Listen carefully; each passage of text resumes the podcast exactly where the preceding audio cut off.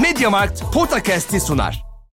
Merhaba, Mediamarkt'ın sunduğu Podcast'e hoş geldiniz. İkinci bölümümüzle karşınızdayız. Batı Konferansı takımlarını konuşacağız bugün de. Kaan Kural'la birlikte. Kaan abi hoş geldin. Hoş bulduk abicim. Geçen program öncesinde Mediamarkt'ın yeni sloganından ve reklam filminden bahsetmiştik. İzlemişsindir. İzledim izledim. Daha önce de izlemiştim zaten de e, benim değil Nisan'ın izlemesi gerekiyordu. Nisan çok memnun kaldı yeni reklam filminden. Onayı aldı yani. İyi peki o zaman. Sana geçmiş olsun o zaman. Şey dedi. Ya bütün ürünler duruyormuş sorun yok dedi.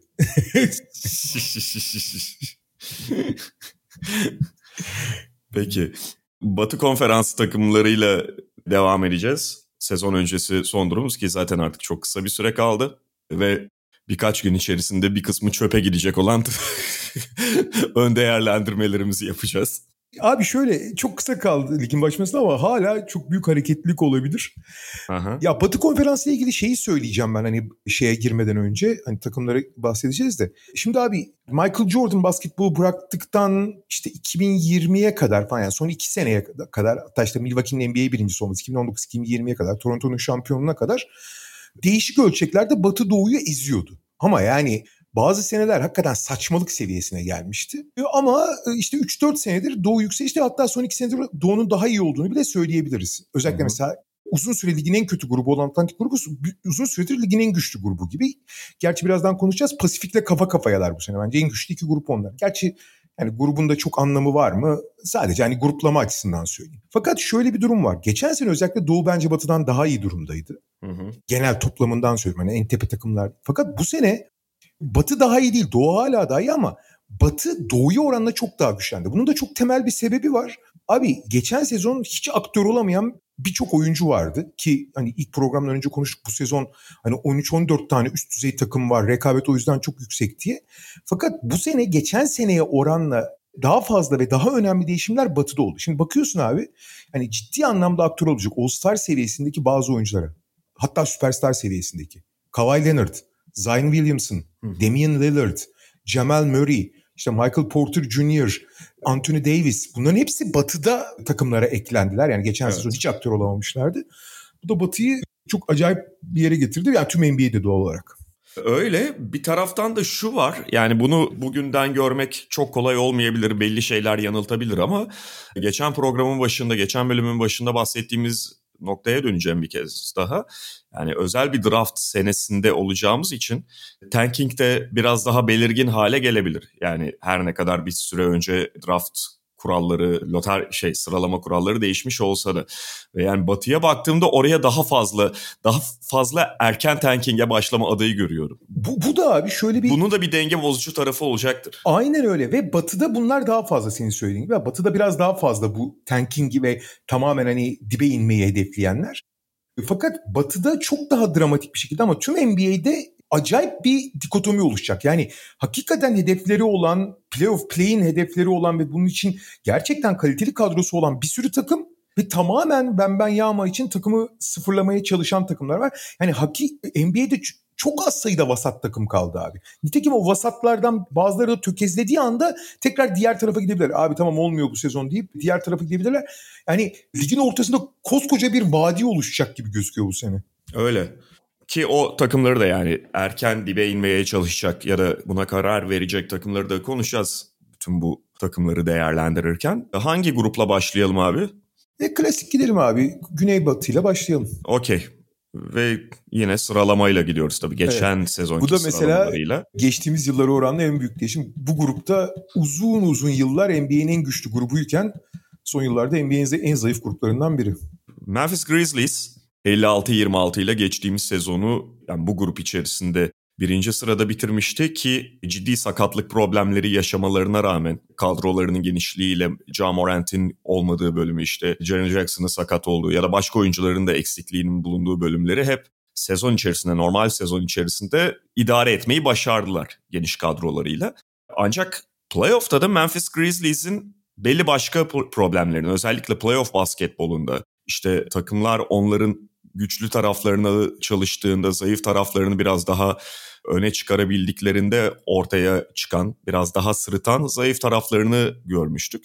Tabii ki takımın bir potansiyeli var. Yani bu takım tavanına ulaşmış bir takım değil. Bir kere genç çekirdeği olan bir takım ve daha da iyiye gitmelerini bekleyebiliriz. Zaten geçtiğimiz sezonda gayet iyi notla bitirmiş bir takımdan bahsediyoruz. Fakat şunla başlayalım. Yani bir takım zayıflıklarını gördüysek eğer sence onları ne kadar kapatabildiler sezon içerisinde şey transfer dönemi içerisinde ya da kadro içerisinden bunun bir çözümünü bulabilecekler mi? Geçen sene bu grubu birinci bitirmekle kalmadılar. Tüm NBA'de ikinci oldu abi Memphis. Yani evet, evet.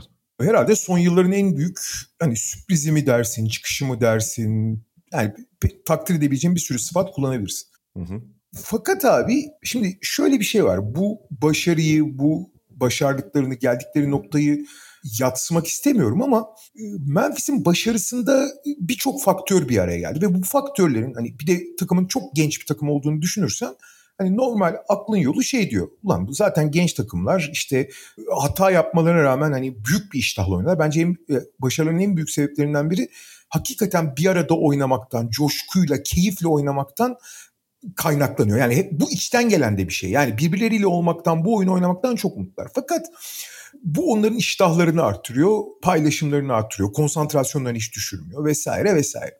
Bunlar çok değerli şey. Çok geniş bir kadroyla oynuyorlar. 11-12 kişiyle oynuyorlar. Hı hı. Bu da özellikle normal sezon için çok büyük bir avantaj. Yani ana oyunculara aşırı bağlı değiller ana sistemlere. E, açık sahayı muazzam kullanıyorlar. Çok iyi rebound oluyorlar. Yani çok temel şeyleri çok iyi yaptıkları için ve çok geniş bir katılma yaptıkları için bu normal sezonda çok işe. Yalnız tavanlarını belirleyecek çok önemli bir faktör. O da Jamorant'ın yaratıcılığı üzerine kurulu. Yani tavanlarını yuk- yukarı çıkaran, onların hani daha bir seviye daha yukarı çıkmasını sağlayabilecek yapıları ve açıkçası oyuncuları o kadar da yok gibi. Ve ben geçen seneki başarının tekrar edilmesinin çok kolay olmadığını düşünüyorum. Bunun en temel sebeplerinden biri abi öyle coşkuyla, keyifle, birliktelikle, kardeşlik takımıyla oynamak her ne kadar çok ideal ve çok takdir edici, çok keyif verici olsa da o, o kadar NBA dinamiklerinde sürdürülebilir bir şey olmuyor. Çünkü yavaş yavaş abi bir ay yani bir monotonlaşıyor normal sezon ki pek çok takımın yaşadığı gibi. Hani özellikle başarılı takımların ertesi sezonlarda ne kadar hani aynı iştah göstermekte zorlandığını defalarca gördük. İkincisi bu başarıyı şimdilik ortak bir başarı yakalamak kolaydır ama sonra başarıyı paylaşmak o kadar kolay olmuyor abi. Herkes bir pay istemeye başlıyor. Çünkü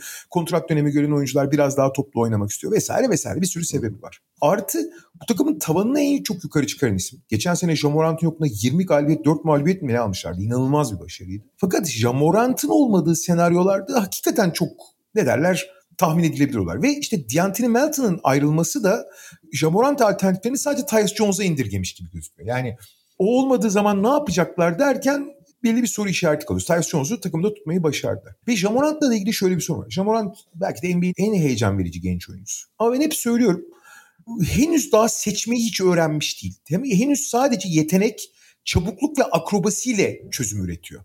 Yani havaya sıçrıyor. Ne yapacağı konusunda fikri olmuyor ama inanılmaz bir patlayıcılığı, inanılmaz bir havada denge bulması, akrobasisi olduğu için bir şeyler üretiyor.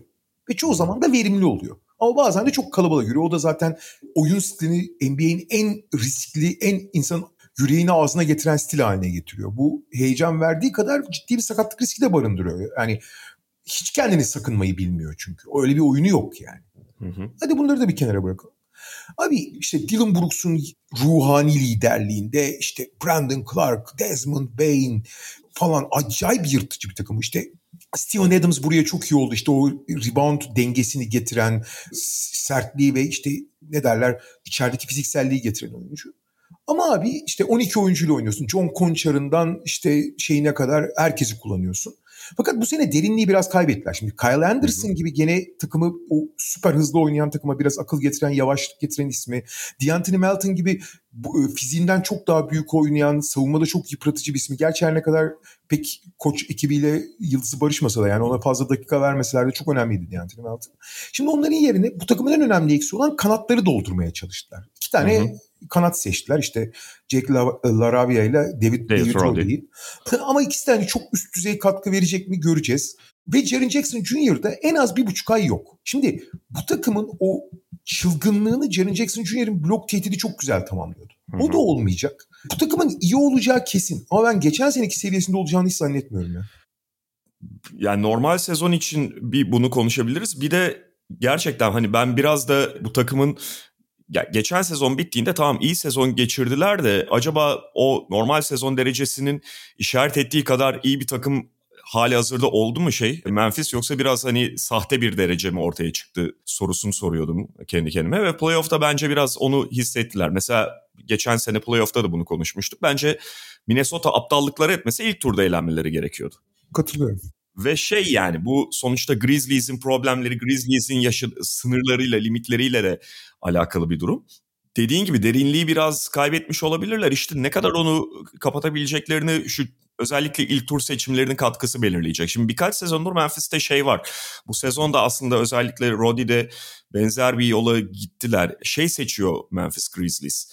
Olmuş. Biraz daha evet hazır çaylak. Yani sonuçta çaylağın elbette tam tas tamam hazır modeli çok olmuyor ama biraz daha böyle 3 yıl belki 4 yıl kolejde geçirmiş. İşte gelip daha arka bir rolü oynayabilecek işte topun elinden alınmasını ya da dakikasının çok daha sınırlı olmasını daha kolay aşabilecek, o role daha iyi adapte olabilecek tipte çaylaklara gidiyorlar. Fena da iş çıkarmadılar son senelerdeki draftlarına baktığımızda. Mesela bundan saptıklarında Zaire Williams gibi seçimlerde şey tökezlemeler yaşadıklarını görüyoruz. Yani ona başarısız seçim demiyorum şimdiden ama sonuçta o çok daha ham bir meyve. Başka bir profil çünkü seçmeye çalıştılar. Fizikli kanat işte senin az önce söylediğin gibi o arayış içerisinde, o arayış doğrultusunda seçtiler. Ama diğer tip seçimlerde genelde Memphis başarılı oldu. Eğer bu, bu çocuklar da e, hemen onu katkıyı verebilirlerse belki de o derinlik sorununu yaşamazlar. Yani kısmen derinlik sorunu. Geçen seneye göre bir derinlik azalmasını yaşamayabilirler. Ya tabii onların çok önemli bir açması var. Ya şimdi yani Steven Adams'la bir yere kadar gidebiliyorsun. Ama işte hani evet. Brandon Clark'ı 5 numaraya çekersin. Bir, işte falan bir şeyler yapabilirsin. İşte Kenny Lofton riskini alır. Jaren Jackson'ı 5'e çekersin falan. Fakat abi özellikle normal sezonda değil ama e, seviye yükselme işte playoff'ta daha üst düzey takımlar olduğu zaman asıl farkı kanatlar yaratıyor abi. Ve kanat bulmak için ellerinden geleni yapıyorlar işte ne bileyim Zaire Williams'ı seçtiler. İşte bu sene Roddy ile Larave'yi seçtiler. Serbest kal bu kanat yani NBA'de en geçer akçe kanat olduğu için kimseden de bulamıyorlar. Onu drafttan bulmaya çalışıyorlar. Biraz sıkışmış gibiler oraya. Yani şimdi Jamorant, Desmond Bain, işte Jaren Jackson Jr.'da 5 düşünüyorum. Ben Brandon Clark, Jaren Jackson Jr. ikilisi gibi düşünüyorum. Yani bir tane daha kanada ihtiyaç var. Şimdi o Dylan Brooks olduğu zaman tamam Dylan Brooks bu takımın ruhani lideri falan çok önemli bir isim. Ama abi Dylan Brooks'sun sen ya. Yani Dylan Brooks ne kadar çok Dylan Brooks'la oynarsan o kadar verimsiz yaşıyorsun. Dylan Brooks 10 dakika 20 dakika için hatta bazen eğer söylenir belli sayının altında top kullanıyorsa yani sorumluluk vermiyorsan karar vermesini istemiyorsan 30 dakikada oynatabilirsin. Ama bir yere kadar gidiyorsun yani. Hani hı hı. esas açmaz da o. Bu normal sezon için çok problem olmayacak ama daha üst seviyeye çıkmak için bunun farkındalar ve bunun için çok uğraşıyorlar. Yani gerek Zaire Williams seçimi e, riski alması olsun. Gerekse senin bahsettiğin daha olmuş yani bir Desmond Bain daha çıkarır mıyız işte Laravia'dan ya da Roddy'den diye uğraşıyorlar ama göreceğiz. Ben geçen seneki başarının tekrarlanmasını çok zor görüyorum ama. Ben de ben de. Peki Dallas Mavericks ile devam edelim. Onlar da 52-30 geçtiğimiz sezonun normal sezon derecesine baktığımızda. Sonra tabii playoff'ta yükselen bir performans gösterdiler. Phoenix Suns'ı devre dışı bırakıp konferans finaline kadar gitmişlerdi. Fakat bu takımda sonuçta off-season'da önemli değişimler yaşadı. Yani o çekirdeğin, geçen sezonki çekirdeğin önemli bir parçasını yitirdiler. Jalen Brunson'ın gidişiyle birlikte. Christian Wood gibi onu transfer bölümümüzde de biraz konuşmuştuk. Yani bir şeyler katabilecek ama çok da güvenemediğin, nitekim zaten kenardan getirmeyi ilk etapta düşündükleri, kenardan getirecekleri bir oyuncuyu kadroya kattılar. Tabii ki JaVale McGee falan da var ama öne çıkan transfer olarak söylüyorum. Evet Tim Hardaway'in işte e, sakatlığı vardı onun tekrar kadroya monte edilmesi falan bunlar da konuşulmalı. Fakat Jalen Brunson kaybını nasıl kapatabilecekleri en önemli soru önlerindeki en azından ilk etapta. Ya şimdi mesela e, Minnesota'dan da bahsedeceğiz. İşte Atlanta'dan bahsettik. Abi takımların bir tane ana oyuncuları olduğu zaman bir süper yıldız. Bu süper yıldızı nasıl maksimize ederiz üzerine bir takım mühendisliği yapmaları gerekiyor. İşte LeBron için de geçerli bu zaten. Hani bazı süper yıldızlar var. Onlar pek dert olmuyor mesela. Durant abi her takıma koy oynar yani. Hani her yere monte edersin. Ama bazıları öyle değil abi. Bazılarını maksimize edebilmek için yeteneklerini ona takım mühendisliği yapmak lazım. Şimdi Doncic için bence burada kusursuza yakın bir mühendislik yapıldı. Çünkü Doncic abi LeBron'un en iyi dönemi dahil olmak üzere bence basketbolun gördüğü en merkezi oyuncu. Yani her şey ama her şey onun etrafından dönüyor. Ve bu onu etkili ve verimli kılabilmek için 5 dışarıda oynayabilmek veya çok iyi bir tane pick and rollcu artı 3 dışarıda oynayabilmek çok önemli. Fakat bunun şöyle ufak bir problemi var. Ufak değil aslında orta ölçekli bir problemi var. Abi bu kadar bir oyuncu merkezi olduğu zaman ve top sürekli onun kararları onun elinde olduğu zaman hı hı. diğer dört oyuncu topsuz oynamak zorunda kaldığı zaman oyundan düşüyorlar abi. Dikkatleri dağılıyor. Hani hele ki artık iyice yüksek tempoda oynanan bir oyunda biraz dikkat dağılması çok altından kalkılacak bir şey değil. Hele ki düşük tempo oynuyorsan, yüksek tempo oynuyorsan gene hani koştuğun için hani topsuz yaptığın hareketler ve topun sana gelme ihtimali üzerinden beslenebiliyorsun. Ama bir de Dallas gibi çok düşük tempoda oynadığın zaman ki bence bu sene biraz da olsa arttırmaya çalışacaktır. Bu abi yarı sahada öyle bekleyen oyuncuların hakikaten hayatını çok zindana çeviriyor. Fakat abi Dallas buna büyük oranda adapte oldu. Yani Dorian Finney-Smith, Reggie Block gibi e, işte Maxi Kleber vesaire gibi isimler, Dwight Powell gibi isimler öğrendiler. Ve burada hep yukarıda kalmayı bir şekilde başarabiliyorlar. Bu da abi olabilecek en iyi senaryolardan biri. Fakat abi bu takımı yine bir noktaya kadar getiriyor ve son bir hamleyi yapacak bir şey lazım. Sanatçı lazım. Yani Doncic'in olağanüstü bir seviyeye çıkardığı oyunu bir iki yerde bir ek şey lazım. Sanat lazım yani. Ben ona hep şey diyorum işte Ginobili'nin San Antonio'ya yaptığı diyorum yani. Brunson burada çok önemli bir role sahipti abi. Çünkü 5 dışarıda oynadığı zaman Brunson gibi potaya giderek oynayan bir oyuncu hakikaten çok rahat alan buluyor ve orada iyi bir bitiricilik sağladığı zaman rakibin falan dengesini alt üst ediyordu. Ki geçen sezonun ortasına itibaren burada çok iyi bir yere varmışlardı. Şimdi onu kaybettiler. Şimdi Dinwiddie oraya gelmeye çalışıyor ama Dinwiddie Brunson gibi bir bitirici değil o kadar. Başka artılar olabilir ama bitirici değil. E artı üçüncü gardları da yok. Yani topu yere vurabilen üçüncü oyuncu da yok. Sadece iki tane topu yere vurabilen oyuncuyla da tamam Doncic olağanüstü bir seviyede belki ama şey oluyor anlatabiliyor muyum? Hani 100 üzerinden 90'a geliyorsun 95'e 100'e nasıl çıkacaksın?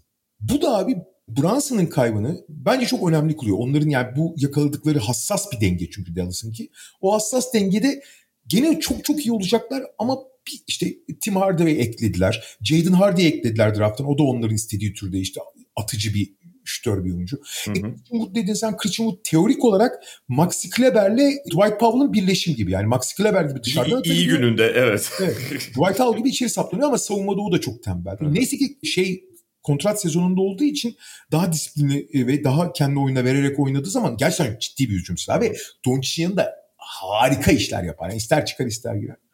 Ama işte bence çok iyi olacaklar ama o Brunson'ın getirdiği takımı yani o büyük mühendislik, e, sanat katma şeyini, faktörünü kaybetmiş gibi duruyorlar. Hı hı. Ama Doncic'in sezona geçen sezonu biliyorsun çok formsuz girmişti. Sonra yani sezonun ikinci yarısını Boston'dan sonra en iyi geçiren takım Dallas özellikle işte bu 5 dışarıda oynamalarına rağmen acayip topa baskı yaparak savunmada da bir dezavantaj yaşamayan bir 5'e 5 dışarıda bu. E, gerçekten üst düzey savunma yaptırmayı başarıyor onlara Jason Kidd ki yani e, kariyer koştu kariyerinin başında felaket bir isimken hani çok saygı duyulacak bir iş yaptı geçen sene. Bence savunmada gene çok iyi olacaklar. Normal sezon için hücumda da ortalamanın çok üstünde olacaklar ama o işte son hamli tarafını biraz kaybetmiş gibiler ya.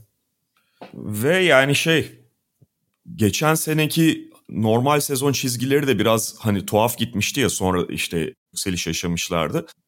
Daha dağınık gitmelerini bekliyorum. Yani geçen sezonun ne bileyim işte ilk bölümündeki kadar da istikrarsız böyle bir ileri bir geri olmayacak belki ama ben de daha dağınık bir Dallas bekliyorum. Çünkü yani Doncic de start noktasından itibaren o kadar fazla abanmak, o kadar fazla yük taşımak istemeyecektir ve Brunson'ın yokluğu, biraz önce konuştuğumuz Brunson'ın gitmiş olması, kadrodan o anlamda bir eksilme yaşamış olmaları bence biraz etkileyecek Dallas'ın istikrarını. Abi Doncic olmadığı zaman gerçekten topa yön veren oyuncuları da pek yok. Yani Doncic ve Dinwiddie hariç üçüncü bir oyuncu yok. Bunlardan herhangi birinin evet. olmadığı senaryo kabus yani. Ya işte geçen sezonun başındaki şeye o anlamda dönecekler. Yani tamam Dinwiddie var. Hani Brunson'ın yerine bir anlamda Spencer Dinwiddie'yi koymuş oldun ama o da yeterli olmuyordu. Bakınız bundan bir yıl öncesi. Burada tabii işleri yani sadece grup anlamında değil bütün Batı konferansında çok karıştıracak takım New Orleans. Kesinlikle. Yani Memphis'i Dallas'ı altına alma ihtimali de var. Normal sezon sıralaması için bunu söylüyorum. Çünkü oradaki büyük bilinmez zaten aşikar Zion Williams. Yani bilinmez derken hani Zion Williamson'la bu takım ne kadar sıçrama kaydedecek. Zaten geçen sezonu iyi bitirdiler. İşte bir takdir toplayan playoff maceraları oldu, mücadeleleri oldu. Üzerine şu anda gayet iyi gözüken bir Zion Williamson'ı koyuyorsun. Bütün bunlar şey yan yana yazıldığında Pelicans'ın pekala Batı konferansında ilk dört içerisinde yer bulma ihtimali de var. Ama Zion Williamson'ın beraberinde sadece artı getirmediğini, belli bir onun monte etme problemini de taşıdığını ya da o takıma doğurduğunu unutmamak gerekiyor. İlk işaretler gayet iyi ama o anlamda da en esrarengiz ya da en merak uyandıran takımlardan biri New Orleans. Valla teorik olarak bu New Orleans olağanüstü bir takım ya. Olağanüstü yani. Ama tabii ne başarı alışkanlığı olan bir kadro ne başarı alışkanlığı olan bir takım bu bir taraftan da. Yani ne şehir ne şey o başarı alışkanlığına sahip olmamak da tehlikelidir biraz. Senin söylediğin Zayn da etrafına işte takım kurması çok kolay olmayan oyunculardan biri. Özellikle şutör istiyorsun yani o kadar potaya giden bir oyuncu için, takım için. Hani o konuda bayağı ilerleme kaydetseler de yani böyle elit şutörlere sahip olduklarını söyleyemeyiz. Sanırım yani mesela takımın en önemli silahlarından biri olan geçen sene Valanciunas'ın dakikaları biraz azalıp belki Larry Nance'li beşlerle bitirebilirler. Yani hı hı. Larry Nance, Brandon Ingram, işte Herb Jones, CJ McCollum gibi hani dört tane şut atabilen oyuncuyla ya da belki de Trey Murphy yani en elit şutörleri olarak hani Zion'ın hayatını çok var. Fakat şimdi Zion iyi Zion yani önceki senenin son 3 ayını hatırlıyorsun değil mi? Abi yani Şak'ın zirve döneminden beri görmediğimiz bir şeydi o. Yani iki kişi sırtına alıp içine gir, vuruyordu topu ya. Ve işte açı kullanmayı çok iyi biliyor falan. İnanılmaz bir bitirici ya. Böyle bir şey yok. Ve insanların üstünden içinden geçiyor yani. Böyle abi bu preseason'da bir Detroit maçında bir pozisyon var. Isaiah Stewart'ın Isaiah Stewart'a şey muamelesi yaptı ya. Ne bileyim işte Jamal Crawford muamelesi falan yaptı yani. Hani, abi Isaiah Stewart NBA'nin en tank oyuncularından biri paçavraya çevirdi yani. Abi böyle bir kuvvet, böyle bir patlayıcılık hakikaten görmedi basketbol. Ve işte mesela NBA'de çok uzun, çok kuvvetli. Zaten özellikle son yıllarda kısalar bile çok kuvvetli de hani çok kuvvetli oyuncular var. Fakat Zion Williamson eşik atlamış bir oyuncu. Yani diğerleri yanında şey gibi kalıyor. Kukla gibi kalıyor yani. Paramparça ediyor. Ve Zion hani şu anda da fiziksel yani en azından e, şey olarak kilo olarak ağırlık olarak belki tabii yaşanan sakatlıklardan sonra o patlayıcılığında onu ölçmek kolay değil. Bir azalma olmuş olabilir ama kilo vermiş ve çok iyi gözüküyor sahada. Çok rahat hareket ediyor yani. Bu nasıl etkileyecek ve açıkçası geçen sene çok daha yüksek taşıyıcı rollere geçmiş olan Brandon Ingram yani neredeyse süper yıldız sınırına gelmişti Brandon Ingram. En büyük eksiklerin en büyük iki eksiğini bile kapattı burada. Birincisi biliyorsun Brandon Ingram çok kötü bir şutördü. Fred Vinson sağ olsun ciddi bir üçlükçüye dönüştü. Ve geçen sene pasör özelliği ortaya çıktı. Hiç pas vermezdi yani Brandon Ingram. Hı hı. Jonas Valanciunas da her zaman olduğu gibi hani klasik pivotların son temsilcisi belki de. Ama hani o da şeydir hani bencil bir oyuncu falan değildir ve en azından dirsekten falan oynar. Şimdi onların ikisinin de rolü azalmak zorunda hücumda topla oynama açısından. Evet. Buna ne kadar adapte olacaklar? E takımın çok ciddi ne olursa olsun bireysel bir savunma problemi var. E Valanciunas tamam büyük ama Hani ayaklar yavaş. Zion Williamson çok kötü bir savunmacı. Müthiş atletizmine rağmen. Tamam blok falan kovalıyor. Onları yapıyor da yani işte bir maçta 100 pozisyon varsa 7-8 tane acayip iş yapıyor. Blok yapıyor, araya top çalıyor falan. Gerilerinde pozisyon bilgisi falan çok zayıf. E Ingram kötü yani kötü şey demeyelim de hani vasat altı bir savunmacı. CJ McCollum vasat altı. Herb Jones elit ama tek başına Herb Jones'la savunma mı yapılır abi? Şimdi bu savunmayı nasıl kurgulayacaksın? Ben çok daha muhafazakar olacaklarını, o büyüklüklerini yani sahada çok büyük kalacakları için. Çünkü Hı-hı. düşünsene abi CJ McCollum, Herb Jones, Brandon Ingram, Zion Williamson, Valanciunas beşi öküz gibi bir beş. Daha muhafazakar, daha bu büyüklüklerini kullandıkları, hani vasata yaklaşmaya çalışacakları bir savunma yapıp eğer abi Williamson iyi haldeyse ligin en iyi 2-3 hücumundan biri olacaklar bence. Yani ve e, sadece bu da değil. Çok da geniş bir kadroları var. İşte Jose Alvarado'su, Devonte Graham'ı, Garrett Temple'ı, işte Trey Murphy, elit evet. olarak Trey Murphy. Geçen sezon 4 numarada yani Williamson'ın yokluğunda çok iş yapan Jackson Hayes'i. Gerçi Williamson dönünce artık ona pek bir şey yer vermezler. Valen... Larry Nance'i falan da buna eklemek lazım. Larry Nance de evet. hücumda ciddi bir parça Larry, çünkü. Larry Nance'i en sona koydum Aha. özellikle. İşte William Hernan Gomez biliyorsun şey Euro Basket'in MVP'si olduğu Valanciunas'ın klonu gibi bir yani bir Hı-hı. daha ufak versiyonu gibi. Fakat burada kilit oyuncu Larry Nance olacak abi. Larry Nance sezon öncesi açıklamasında 4 yıldır dizlerimi hiç bu kadar iyi hissetmemiştim diyor. Gerçekse bu abi Lerinens'in 5 oynayabildiği senaryolarda yani Valenciunas'tan dakika aldığı senaryolarda tam Zion'ın istediği senaryo olabilir. Artı Herb Jones'la birlikte ikinci iyi bir savunmacıya da kavuşmuş oluyorsun. Ve özellikle takım savunması konusunda bireysel savunmalar hala zayıf olacak ama takım savunması yani yardım savunması konusunda e, Zion orada kötü değil o kadar. Bireysel savunmada çok kötü ama yardım savunmasında fena değil Zion Williamson. Lerinens o konuda muhteşemdir. Ee, o zaman abi savunmayı vasata yaklaştırıp hatta belki de vasatın üzerine çıkarıp olağanüstü bir hücumla yani ligin en iyi iki üç hücumundan biriyle bu takımın acayip bir aktör olması mümkün. Ha bunu psikolojik olarak kaldırabilecekler mi, hazırlar mı oraya onu bilemiyorum ama çok özel bir takım var abi burada. Çok özel bir potansiyel var diyelim takım demeyelim. Öyle yani başta dediğim gibi biraz esrarengiz e, tarafları da var bu takım ve o anlamda da zaten en çok izlenesi takımlardan biri. Yani zaten Zion Williamson'ı merak ediyorsun. Zaten bu takımın geçen sezonu bitiriş şeyi bir merak uyandırıyor ama birlikte bu sonuçta yeni bir araya gelmiş bir kadro bir bakıma öyle de e, değerlendirilebilir. Zion Williamson çünkü başlı başına büyük bir parça öyle sıradan bir parça değil. Ve o yolculuk o ne kadar adapte olabilecekler, ne kadar erken adapte olabilecekler, adapte olabilirlerse nereye kadar çıkabilir bu takım? Çünkü söylediğin gibi tavan çok yüksek. E, en merak uyandıran takımlardan biri. İki tane küçük nokta var. Bir abi bu takımın gerçek bir oyun kurucusu yok. Aha. Yani tek, tek gerçek oyun kurucu Kyrie Lewis. Kyrie Lewis dakika bile almayacak muhtemelen o kadar sakatlığın üzerine. Evet ama bunu işte birkaç pozisyona yayabiliyorlar. Ha, abi işin ilginç yanı 5 pozisyon birden yani o ideal 5 için konuşuyorum. Hatta Lerinens'li beşlerde yani Valanciunas, Lerines biri başlayacak biri bitirecek gibi gözüküyor. Hepsi abi belli oyun yönlendirme özelliklerine sahip. Yani bunu resmen imece usulü yapacaklar. Hı-hı. Evet oyun kurucu özelliği olmayan bazı oyuncular var. Mesela Trey Murphy gibi. O nokta şutör ama onun görevi de belli. Ya da Jackson Hayes onun görevi de belli. Yani 5 kişiye bölüştürecekler bu rolü. Gerçek bir oyun kurucuları olmayacak ama 5 kişiye bölüştürecekler. Ama topu getirmek bazen sorun olabilir e, zaman zaman. Ama onu çözerler yani. O çözülmeyecek bir sorun değil. İkincisi de abi.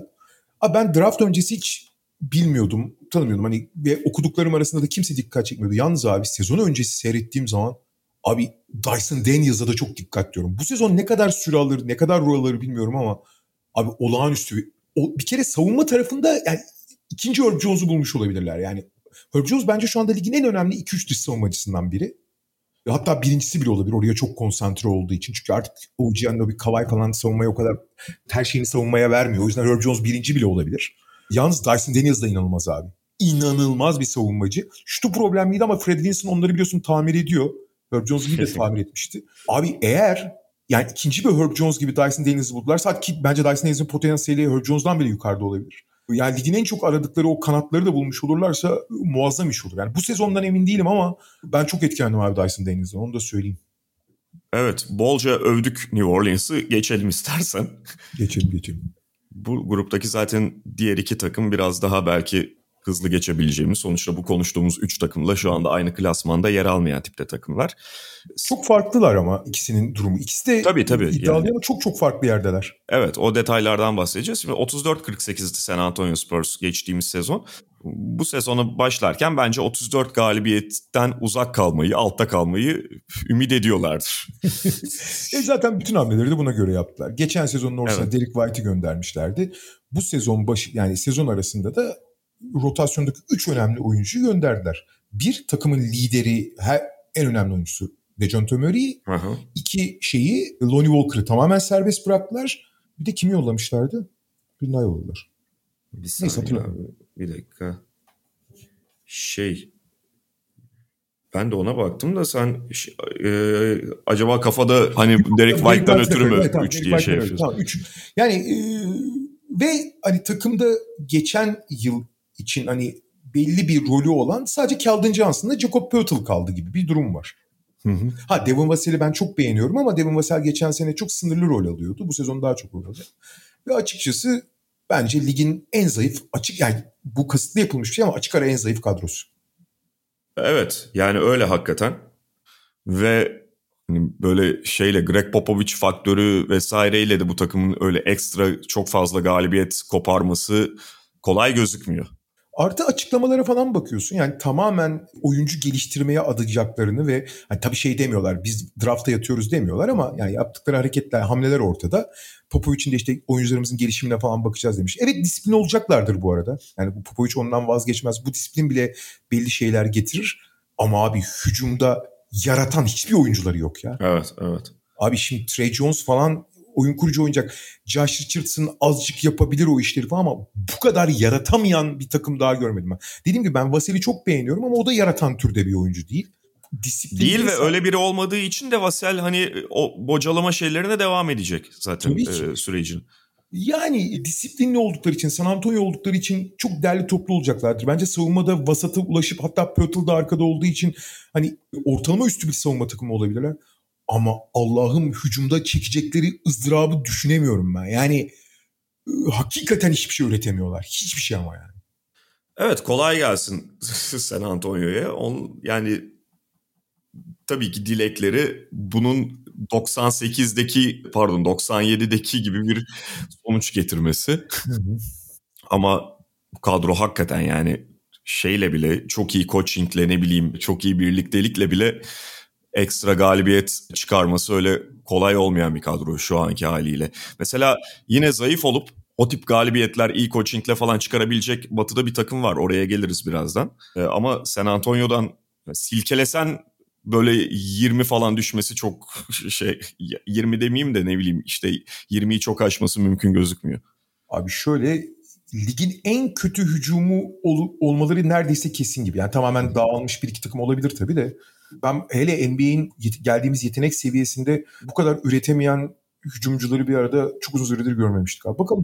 Şimdi dediğin gibi Houston Rockets çok farklı bir konu. Çok farklı bir takım. Yani onlar da muhtemelen yine kötü olacaklar. Fakat San Antonio'nun aksine bu takımı anlatırken yeteneksiz diye tanımlamayız. Evet. Bu takımın başka problemleri var. Geçen sezon zaten onu özellikle sezonun ilk kısmında çok şiddetli biçimde de görmüştük. Aynı problemleri yaşamaya devam edeceklerdir. Yani tamamıyla onları kapattıklarını, açtıklarını söyleyemeyiz. Beklenemez de zaten bu seviyede. İşte hala Kevin Porter Jr. var. Hala Jalen Green büyüme sancılarını yaşayacak. Ne bileyim işte Alperen ve Jabari Smith'le iki yetenekli genç uzuna sahipler ama sonuçta NBA'de genç uzuna pota altını emanet etmek beraberinde bambaşka problemler de getiriyor. Bütün bunları göreceğiz Houston Rockets'ta ama yani bu takım şey değil. San Antonio gibi kısıtlı, limitli bir takım değil. Zaman zaman o e, şeylerin de zaten yetenek tavanlarını da ışıltı halinde göstereceklerdir. Fakat ne istikrar bekleyebiliriz ne organizasyon bekleyebiliriz. Disiplin zaten çok görmedik ve bundan sonra da herhalde beklememek gerekiyor. Ama sağ içinde çok e, oyuna çok çeki düzen veren çok disiplinli bir oyun kurucuları var abi. Ne öyle diyorsun? Değil mi? Fakat işte zaten bu aşamada bu da Houston'ın istediği tip büyüme olabilir. Yani beraberinde belli tehlikeler de var ama onlar evet kadroyu bir yandan toparlıyorlar bir yandan da o yeniden yapılanmayı zaten bitirmediler ve oyuncu geliştirmeye devam ederken yine derece anlamında kötü olmak zaten bu tip takımların isteyeceği istediği şey. Abi şimdi James Harden'a yapılmış acayip bir yatırım vardı yıllar boyunca. Ve oradan sonra hani reset atmak çok kolay olmayabiliyor. Çünkü James Harden ve etrafındaki yani ona uygun bir takım yaratmak için hani bütün dengeleri alt üst etmen gerekiyor. Ki etmişlerdi de biliyorsun. Geleceğin geleceği ipotek etmişlerdi falan. Ee, Valla çok hızlı bir dönüş oldu ve yeni çekirdeği buldular. Şimdi Jalen Green'in geçen sezonun ilk 5 yani ilk atıyorum 60 maçında felaket gözükmesinden son, son iki ayda nasıl gözüktüğünü hatırlıyorsun değil mi? Hı Artı hazırlık dönemini de çok iyi geçirdi. Jalen Green yani niye ikinci sıra seçimi olduğunu, niye büyük bir skorer potansiyeli olduğunu yani olağanüstü bir atletizme sahip. Bu yaz 7 e, kilo almış. Biraz daha güçlenmiş. Çok çok hafifti. Çok dağılıyordu temasta falan. Çok daha güçlü ve çok kötü şut atarak baş girmişti sezona. Sonra yükselmişti. Sezon hazırlık maçlarında da muazzam şut attı. Jalen Green ligin en özel skorerlerinden biri olmaya doğru hızla ilerliyor. E bu sene Jabari Smith'i de eklediler. Şimdi Jabari Smith de yaz liginde kötü gözüktü ama e, sonra söyledi çok kendimi şey hissediyordum. Hani tedirginim falan diye. Jabari Smith'in pek çok kişi bir numara seçim olmasını bekliyordu. Yani hem işte e, çember savunabilen muazzam bir atlet hem şutör olarak yani ligin aradığı en özel oyunculardan biri. O da bu potansiyeli gösterdi. Abi zaten Green Smith ikilisiyle sen istediğin çekirdeği buldun. Ya onun yanına abi bir sürü draft hakkın olduğu için işte bu sezon eklenen işte Ty Ty Washington olsun, Tari Eason olsun, geçen senelerde eklenen işte Josh Christopher'lar, Alperen, Usman Gurabalar, işte KJ Martin gibi arka sıralardan buldukları isimlerle hani bir sürü genç oyuncuları var bir sürü istekli, bir sürü muazzam atlet bir takım bir kere. Olağanüstü atlet bir takım. Fakat bu olağanüstü atlet takım çok açık sağ koşarak oynamaya çalıştığı zaman ve bunları başına asıl, asıl karar verici olarak Kevin Porter Jr. gibi e, aklı bir karış havada birini beklediğin zaman ben geçen sene başında söylüyordum bu takım e, NBA top kaybı rekorunu kırar diye. Tarihi rekoru kırmadılar ama açık ara en çok top kaybeden takım. Evet. Yani hem hızlı oynayacaksın hem zıp çıktı herifler dolu olacak. Ya zıp çıktı ya işte hani genç. E, çok top kaybedersin tabii. Nitekim arada bir fena olmayan dönem var. Orada topu Kevin Porter Jr.'a değil Eric Gordon'da gerisi Matthews'a emanet ettikleri. Yani takımda abi konumunda olan bir iki kişi var zaten. Onları emanet ettikleri zaman biraz daha iş sakinleşti. Şimdi Eric Gordon'ı işte 3 numara gibi başlatmayı düşünüyorlar. Eğer Eric Gordon çünkü oyun kurucu özelliklerine de sahip bir oyuncu. İşte bu Eric Gordon biraz dengeleyebilirse takımı ve işte zaten Jalen Green'in geldiği nokta Kevin Porter Jr. bir gıdım bir gıdım şey yapmışsa akıllanmışsa ki biliyorsun onda kontrat senesi. O yüzden daha sakin olmak, daha şey hani bir şeyler göstermek, kont- yani yetenek çok yetenekli olduğuna hiç şüphe yok. Ama bu kadar yetenekli olmasına rağmen Cleveland ondan hiçbir şey karşılığı vazgeçtiyse sağ dışı problemlerini de biliyoruz onun. Hı hı. Bu takımın hakikaten çok ciddi yetenek tavanı çok yüksek. Ama hani bir kendi, mesela San Antonio istese de yapamaz. Tamam mı? Ama San Antonio kendi kendine darbe vurmaz. Houston kendi kendini çok yaralayacak yani. Evet. Ama işlerin iyi gittiği günlerde de takımların başına çok bela olabilirler. İyi bir savunma San Antonio için demiştik ya ortalama üstü bir savunma takımı olabilirler ama asla iyi bir hücum takımı olmaları ihtimal yani iyi bırak vasat bile olmanın imkanı yok. Burada da iş tam tersi abi. Eldeki malzemeye bakıyorsun. Abicim şimdi Jabari Smith ileride çok iyi bir savunmacı olabilecek potansiyeli sahip ama bir çaylak. Çok henüz çok tedirgin olduğunu kendi söylüyor. Çok Hı-hı. genç. Onun dışında korkunç bir savunma takımı bu. Korkunç yani. Çok atletler falan ama hani son derece bilinçsiz, son derece hazır Alperen falan da o konuda çok problem yani. Tabii. E, Usman Garuba'yı falan da oynatmıyorlar ha, zaten. Yani Usman arkada Garuba'yı belki oynatabilirsin. Yani Alperen'den istedikleri o pas istasyonu olma işini Usman Garuba daha çok yapabilir ama Usman Garuba hücumda sıfır. Hani bir, bir çok az kullanabilirsin onu. Abi bu takımda hücumda çok top kaybetmedikleri günlerde hakikaten rakipleri sürklese edebilirler. Ama iyi savunma yapmalarına ihtimal yok. Hani çok ilginç galibiyetler alıp çok çok iyi gözüktükleri günler olacak ama genelde rakipten çok kendi kendilerini vuracak gibiler. Şimdi abi buradan istersen kuzey batıya geçelim. Geçelim. Ve yine bu profilde enteresan bir takımla devam edeceğiz. Yani şimdi liderlerden grup atladıkça tekrar liderlere, grup liderlerine dönüyoruz ama malum Utah Jazz en ciddi, en keskin değişim yaşayan takımlardan biri. Her ne kadar geçtiğimiz sezon kendi grubunu 49-33 ile lider bitirse de şimdi ligin alt sıralarında yer alması beklenen takımlardan bir tanesi. Fakat demin San Antonio ile konuşurken söylediğim, e, kastettiğim takım da onlardı. Yani Utah Jazz biraz iyi coaching ile birlikte, biraz o şeyle kadro içi uyumla birlikte sürpriz galibiyet yani sürpriz galibiyet derken kalkıp 45 galibiyet almalarını beklemiyorum ama düşünüldüğü kadar da kötü olmayacak olmayabilecek takımlardan biri gibi geliyor bana.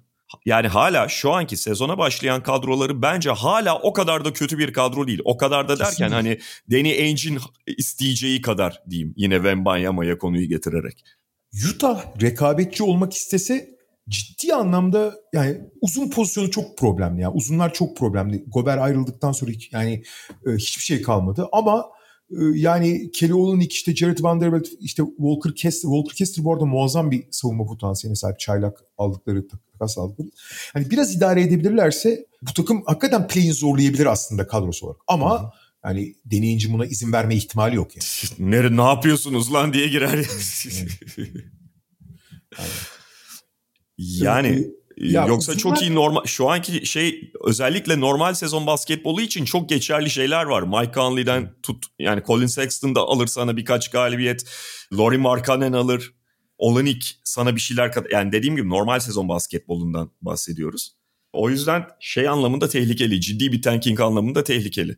Ama Utah tamam yani Donovan Mitchell ve Rudy Gobert gibi ana iki parçasından vazgeçtikten sonra sezon başında biliyorsun yani Danny Ainge Donovan Mitchell'ı da Rudy Gobert'i de e, aşırı kazıklayarak sattı. Kazıklayarak Hı-hı. dememek lazım. O takımların ihtiyacı vardı ve her ki alan memnun satan memnun ama hani piyasasının çok üzerinde fiyatlara sattı.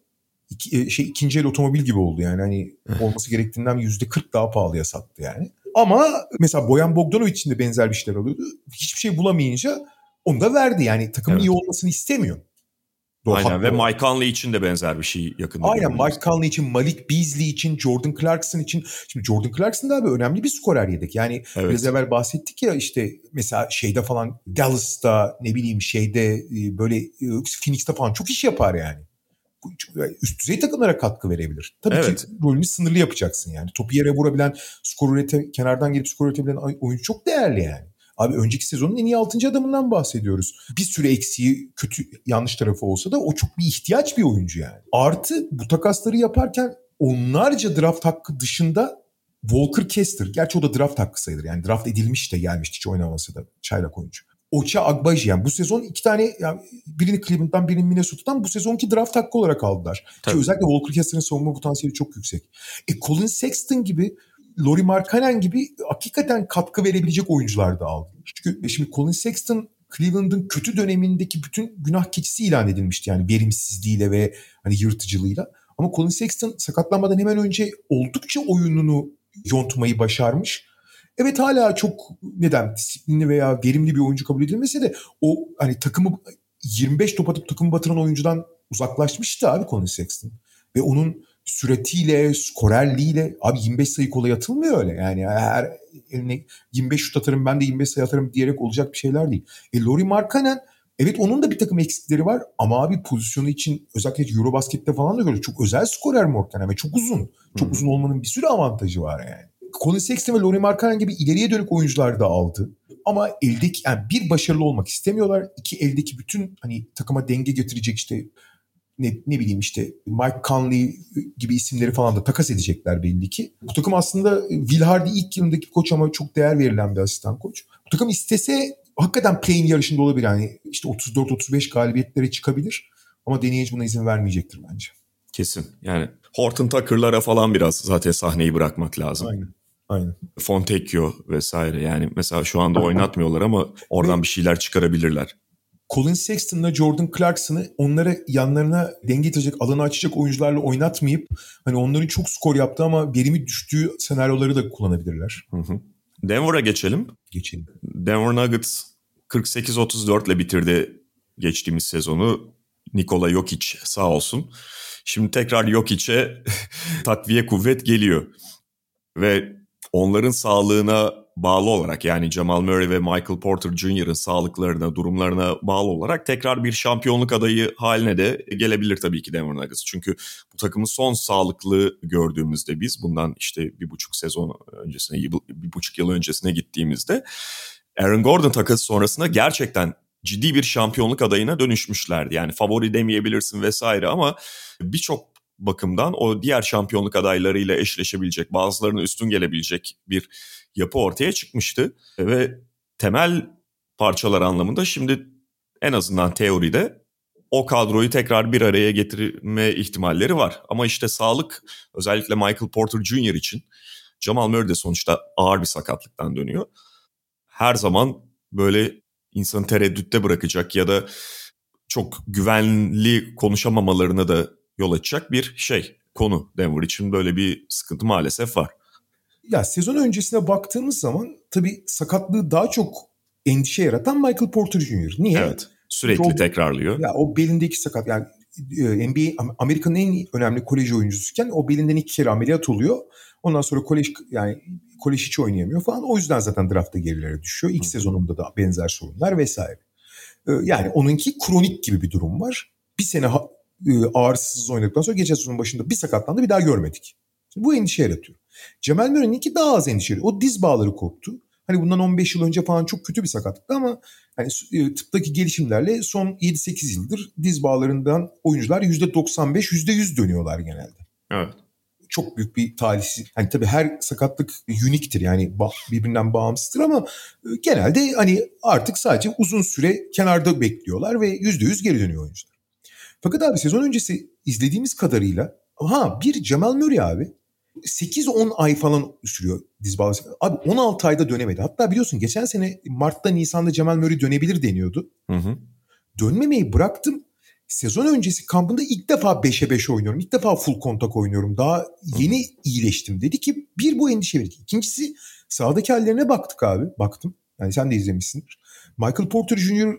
%100 sağlıklı gözükürken tabii her an sakatlık riski çok yüksek. Murray hiç öyle gözükmedi. Daha ilk maçın ilk yarısında sakatlandı tekrar zaten. Bu sefer farklı yani baldırı çekti de yani şey hamstringi çekti ama biliyorsun o sakatlıklar dönüşünde başka bölgelere daha yüklenebiliyorsun. Murray daha endişe verici gözüktü yani. Hani evet. ulan tam hani hazır değil mi vesaire falan. Ama herkesin sağlıklı olduğunu varsayımıyla yola çıkarsak bu sezon başında yaptıkları, Washington'a yaptıkları takasla yaptıkları hamleyle işte Kentavius e, Will Barton ve Monte Morris'i gönderip Kentavius Caldwell Pope'un gelmesi. Sonra Bruce Brown imzası ki Bruce Brown bu tak yani yok için yanında oynamak için çok ideal isimlerden biri. Yani kısa 5 gibi, yani kısa pota altı oyuncusu gibi oynayabilen, işte topsuz katları falan çok iyi kullanabilen bir oyuncu Bruce Brown. Hı hı. Ve 3 sayı tehdidi de olan. Ve yok hiç bu oyuncuları biliyorsun 3 seviye falan yukarı çıkaran bir oyuncu. E bu işte Michael Porter Jr. Jamal Murray geldiği zaman ikinci opsiyon yerine tekrar dördüncü, beşinci opsiyonluğa düşen Aaron Gordon çok daha kendine has bir role yani kendine uygun bir role soyunuyor.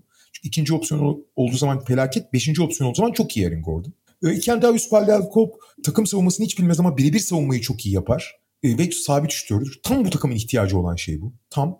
Abi şöyle söyleyeyim. İşte Zignaji'nin önemli bir aşama kaydettiği söyleniyor. İşte Jeff Green her zaman belli bir katkı verir. Abi şöyle bakıyorum işte Bone Silent yaratıcı yani başkalarını değil ama kendine yaratabileceğini gösterdi. Yani bir nevi Jordan Clarkson gibi ikinci beşten gelip yok için olmadığı senaryolarda kendine skor yaratabilecek bir opsiyon olduğunu gösterdi ve hani hakikaten özel bir skorer olabileceğini gösterdi. Ve abi yok hiç.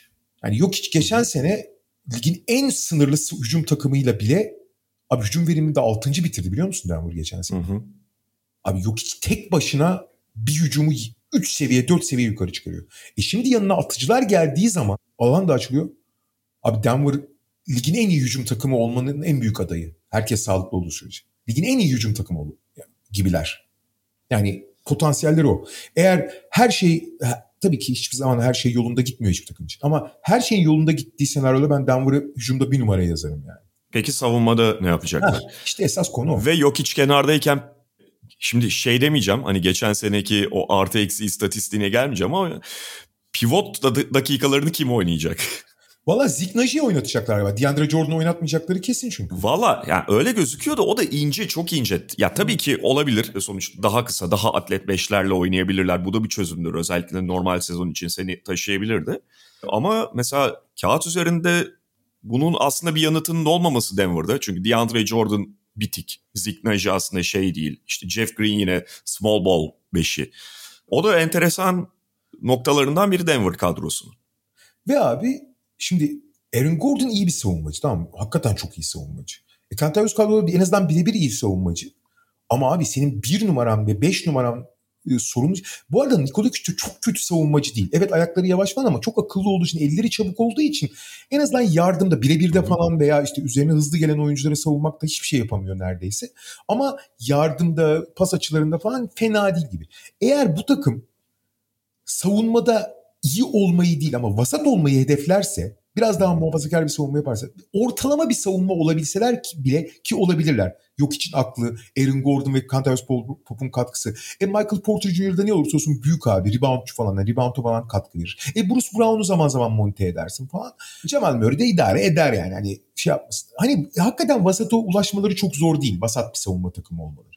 Abi hücum zaten götürür ondan sonra. Ondan sonrasına gerek yok. Ondan sonra abi ben şöyle söyleyeyim dediğim gibi sağlıklı oldukları varsayımıyla konuşuyorum ki bu herkes için geçerli ama Denver için daha geçerli. Ben işte ben Batı birinciliğine Denver yazıyorum. Hatta NBA birinciliği için benim iki adayım Philadelphia ve Denver yani. Onu söyleyeyim. Hmm. Normal sezon için konuşuyoruz tabii. Yo olabilir abi olabilir. Sadece yok, sağlık yok, o kadar fazla soru işareti getiriyor ki beraberinde Denver'da ben yani çok mantıklı olsa da ya fazla maç kaçırılırsa sorusunu soruyorum. Valla ben hani sezon öncesi ikisini de gördüm. Cemal Murray hamstringden sakatlandı ama hani iyi, şey iyileşmiş durumda. Porto Junior çok iyi gözüküyordu. Bu ön kabulle söyledim bunu. Yani hani ikisi de iyi durumda ve hani sezon içinde de tabii ki risk barındırıyor özellikle Michael Porter Jr. ama hı hı. onu belli bir iskontoyla alarak söyledim. Peki Minnesota ile devam edelim. Yine bu sezon başının en ilginç takımlarından biri kuşkusuz. Yani transfer döneminin en acayip, en büyük hamlelerinden birini yaptıktan sonra bu sezon en çok ilgi çeken takımlardan biri haline geldiler. En merak edilen takımlardan biri haline geldiler.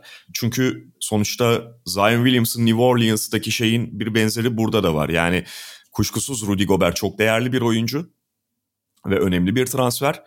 Ama Rudy Gobert bu takıma nasıl eklemlenecek, nasıl adapte olacak, takım ona nasıl adapte olacak?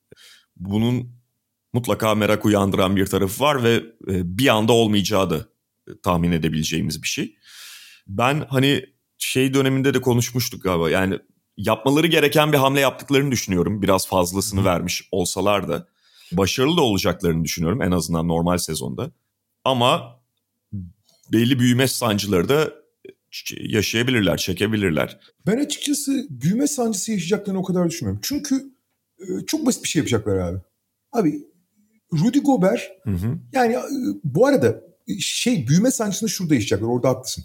Geçen seneki savunma prensiplerinin büyük bölümünü çöpe atmak zorundalar. Geçen sezon biliyorsun acayip agresif, sürekli topa trap yapan, e, topa Hı-hı. saldıran falan bir savunma yapıyorlardı. Bunu hiç yapmayacaklar bu sene. Utah savunması yapmaya çalışacaklar. Yani her şeyi Gober'e yönlendiren, işte e, topa az hamle yapan ama e, bölge kontrol eden Hı-hı. ve işte penetreyi ve şutu engelleyip e, eğer işte yani şuta daha yakın durup eğer kendisini geçerse Gober'in arkayı temizlemesini bekleyecekler. Hı hı. Ve abi açıkçası yani bu ciddi felsefe değişimi açısından Chris Finch bu konuda bunu yapabilecek bir koç. Yani onun ne kadar yani asistanını biliyoruz. Geçen sene bu takımı sezon içinde de nasıl değiştirdiğini de biliyoruz. Takıma ne kadar hakim olduğunu biliyoruz. Chris Finch'e o konuda güvenebiliriz bence belli açılardan. İkincisi böyle daha muhafazakar bir sisteme yani işte yardım paternlerinin, trap paternlerinin çok agresif yapılmasına gerek olmayan bir sisteme adapte olmak daha kolaydır görece. Daha zorunu yaptı daha kolayını da yapar. Burada kritik nokta şu abi. Şimdi bu Atlanta için konuşmuştuk bunu. Aynı şeyi söyleyeyim. Hatta takas sırasında da konuşmuştuk. Abicim Minnesota oturdu. Dedi ki bizim ana aktörümüz kim? Carl Anthony Towns ve işte Anthony Edwards oraya geliyor. Abi bu takım yani Carl Anthony Ed Towns'un olduğu hiçbir yerde biz iyi bir savunma takımı olmamıza ihtimal yok. Mümkün değil yani. Abi Carl Anthony Towns geçen sene çok büyük bir özveriyle, çok büyük bir çabayla iyi savunma yapmaya çalıştı sonucu gördük abi. Felaket oldu. Kendi kendini foul problemine sokmak için hiçbir şey yapamıyor Towns. Hakikaten bu kadar kötü pozisyon alan, bu kadar kötü zamanlama yapan bir savunmacı olmaz. Ligin belki de kendi iddiası bence çok boş bir iddia değil. Tarihin en büyük hücumcu uzunlarından biri olabilir. Gerçekten Hı. olağanüstü bir hücumcu yani. Sırtı dönük, yüz dönük, dribling üzerinden şut falan. Abi ligin en iyi şütörlerinden biri Carl Anthony. Uzun şütör diyemiyorum. Ligin en iyi şütörlerinden biri yani. Evet. Rapping üzerinden her şeyi yapıyor. Biraz fazla so- sola gitmeyi seviyor. Sağa pek gidemiyor ama yani ne olursa olsun olağanüstü bir hücumcu gerçekten. Ama korkunç da bir savunmacı. Abi madem öyle dört numara oynasın abi. Bu kadar basit. Savunmada dört hücumda hatta üç oynayacak Carl Anthony Towns. Ve evet. hiç artık beş gibi düşünmeyeceksin onu. Hiç yani. Ben şöyle söyleyeyim abi çok ufak araya gireceğim pardon. Büyüme sancısının ben zaten daha çok hücumda söz konusu olacağını düşünüyorum. Hücumda da şöyle bir şey var abi. Hücumda da takımı çok güzel ikiye bölebiliyorsun abi. Şöyle bölüyorsun. Şimdi D'Angelo Russell çok problemli bir oyuncu biliyorsun. Benim en sevmediğim üst, yani üst seviye kabul edilen benim en sevmediğim oyunculardan. En zararlı, en etkisi olduğunu düşündüğüm oyunculardan biri. Geçen sene de gördük. Zaten Aha. biraz pasif karakterdir. Şey bu kendini bir de yıldız. Neyse uzun hikaye. Hani bir kere abi 20 top kullanıp 2 foul kullanıyorsan ne kadar hani temastan kaçarak oynadığını görüyoruz. Temastan kaçarak oynarsan da bir yere kadar olursun. Fakat abi D'Angelo'sun çok iyi olduğu bir alan var. Hücum anlamında konuşuyorum. Savunmada hiçbir zaman iyi olmayacak onu biliyoruz zaten de gerek yok. Gober'i o yüzden aldılar zaten. Abi D'Angelo'sun muazzam bir ikili oyun oyuncusu. Fakat Minnesota'da ikili oyun oynayabileceği partner bulamıyor. Şimdi Carl Anthony Towns oynuyor ama Carl Anthony Towns pe- perdeden sonra dışarı açılan ve doğru düzgün perde yapmayan, topu isteyen bir oyuncu. Evet, Russell'a yani, sen gir diyor. Russell da oraya girmek istemiyor aslında. Giremiyor, girse bile temas alamıyor, beceremiyor falan. Abi Gober çok ters. Yani Gober'le muazzam bir ikili olurlar. Aynen. Yapacaksın. İşin ilginç yanı Anthony Edwards'da da Carl Anthony Towns çok iyi bir ikili oluyor. Aha. İkili hücum anlamında. Böylece bu dakikaları bu oyuncuları bölersen ve rolleri de yani bir, tabii ki bir arada da oynayacaklar ama hani işte e, ikili ikili kullanırsan hücumda bazen hani ikisi otururken ikisi ya da e, dördü birden sahadayken hani hücum hücuma değiştirirsen çok güzel bölüşebiliyorsun bunları. Ve burada yani tabii ki zaman alacaklar öyle bir günde olmaz ama özel bir te, yani e, uygulaması e, verimli ve çok da zor olmayan bir yöntem var. E, şimdi herkesin derdi kanat bulmak. Jaden McDaniels veya Kyle Anderson 3 numarayı ne kadar oturacak bunu göreceğiz. Ama zaten o 5. pozisyon rolü, yardımcı rol, tamamlayıcı rol çok değil. Burada kritik nokta şu abi. Anthony Edwards gerçekten o eşiği atlayabilecek. Anthony Edwards bütün yeteneklere sahip abi. olağanüstü bir fiziği var. Korkunç tank gibi bir adam. E şutunu belli bir yere getirdi. Ama abi hiç mesela Jamorant'ın kanat şubesi gibi yani hiç seçmeyi bilmiyor. O kadar gelişi güzel oynuyor ki ama gençtir abi öğrenir bunları diyorsun. Biraz öğrenir biraz daha böyle hani oyunun akışına kendini kaptırmayıp yani kaptırmayıp derken kaptırmak iyi bir şeydir de kontrol edebilirse ve gerçekten bir All-Star seviyesine yükselirse abi bu takım yine harika bir hücum takımı olup aynı zamanda Gober sayesinde ortalama üstü bir savunma takımı olabilecek durumda. Yok hiç hücum için neyse Gober de savunma için o çünkü aynı zamanda. Artı yine işte gene çok büyük bir takımsın. Anthony Edwards büyük. İşte Jaden McDaniels veya Kyle Anderson büyük. Carl Anthony Towns büyük. Gober büyük. D'Angelo Russell korkunç ama yani bir şekilde onu idare edebilecek büyüklüğe sahipsin.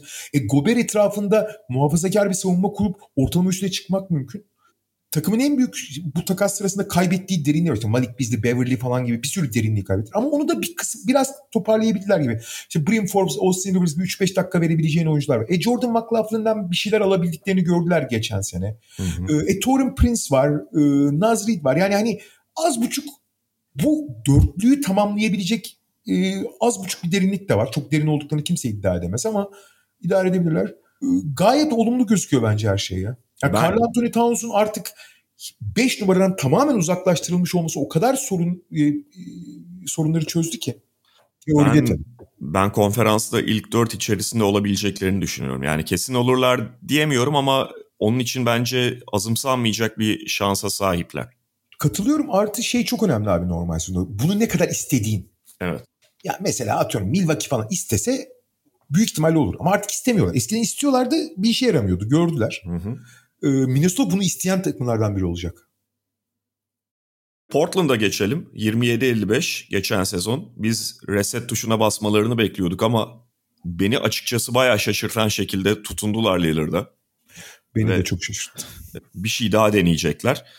Ben bu deneyecekleri şeyin yani onların hani başarı çizgisini çektiği noktaya ulaşabileceğini, playoff falan yarışmacısı olabileceklerini, playoff'un içine kendilerini atabileceklerini pek zannetmiyorum. Ama en azından böyle bir hedefle başlıyorlar sezonu bunu söylemek gerekiyor. Tabii hani Jeremy Grant hamlesi e, mühim bir hamle işte. Geçen sezon Josh Hart bu takımda geldikten sonra şey yapmıştı. Gary Payton yine bu takıma yönelik eksik kapatan bir oyuncu bir parça olabilir. Ama yine yani Portland'ı anlatmaya başlarken son birkaç sezonda konuştuklarımızı tekrarlayarak aynı noktalardan başlıyoruz. Yani artısıyla eksisiyle evet Lillard seni bir anda şey belli bir hücum seviyesine taşıyabiliyor. Yani artık yanında McCollum yok ama Anthony Simons'ın ciddi aşama kaydettiğini gördük.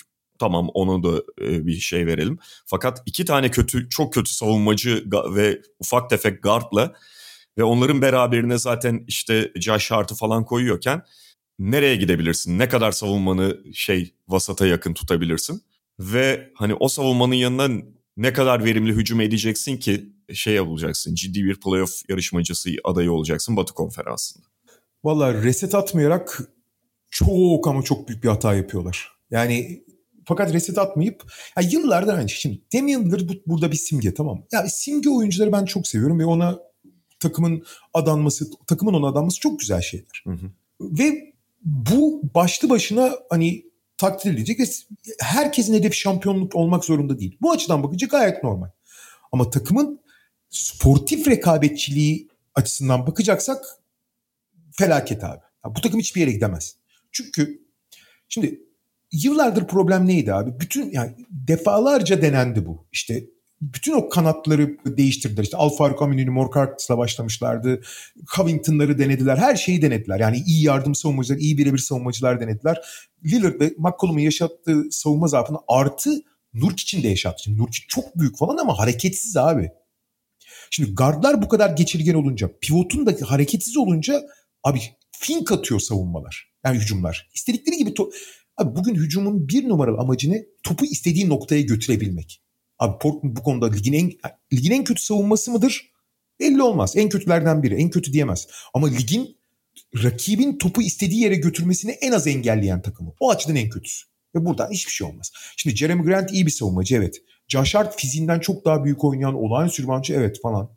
E Nurkic çok büyük olduğu için zamanlama da bildiği için hani en azından çember altında duruyor. Ama abi yok. Bu takımın iyi savunma ihtimali yapma ihtimali yok. Bir. İkincisi şimdi abi Anthony Simons geldi değil mi? Damian Lillard'ı. Şey CJ McCollum yani. Abi Anthony Simons ligin en iyi nokta şütörü olabilir şu anda. Yani hakikaten nokta şütörlük olarak olağanüstü yani. Hani geçen şutlar da %56 ile mi ne atıyor falan. Dünyanın en temiz şutuna sahip. Dribbling üzerinden de atıyor ama geçen şutlar da muazzam. Böylece Lillard'ın yanında daha da verimli olma ihtimali var. McCollum'dan. Ama McCollum'dan daha kötü bir savunmacı buldular oraya yani.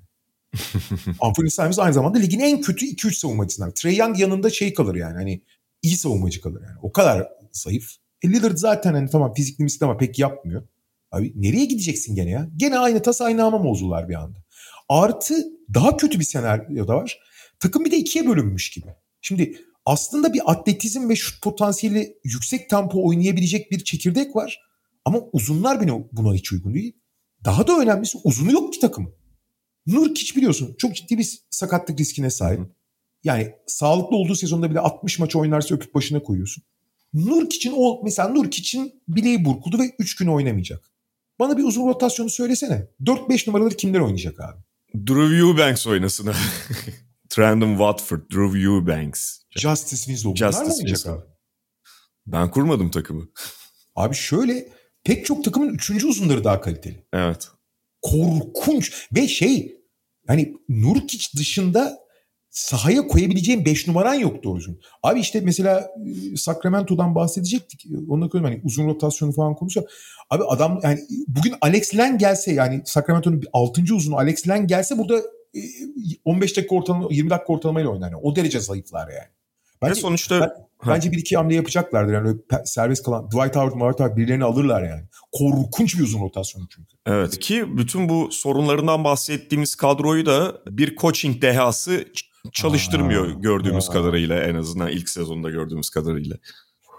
Valla ben ilk sezondan sonra koçlar için çok ıı, kesin keskin konuşmamak gerektiğini düşünüyorum. Koçlar da çünkü öğreniyor. Onlar da bir yani nasıl çaylak oyuncunun fazla günah olmasa çaylak koçun da çok günah olmaz diyorum. Ama ya ben olumsuzluk bunu direkt olumsuzluk anlamında söylemedim ama yani özel bir şey de göstermediği ortada bir lapsın ve yani Vallahi tam tersine çaylak sezonda korkunç işler yaptı. Abi bir kere bu trapli bir savunma yapmaya çalıştı. Abi bu takım trapli savunma yapabilir mi ya? Mümkün mü öyle bir şey? Geçen seneki takımdan bahsediyorum. Nitekim açık ara lig sonuncusulardı o sırada. Sonra vazgeçti. Şey dedi ya bu Teristats yıllardır niye bu kadar muhafazakar, niye bu kadar şutu riske eden savunma yapıyormuş anladım. Hiç beceremiyoruz falan dedi yani. Ama aynı sorunlar devam ediyor. Uzun rotasyonu kabus gibi. Takımın bir kısmı acayip atlet ve koşmak istiyor. Başta Nurkic ve Lillard olmak üzere hiç koşmak istemeyenler var.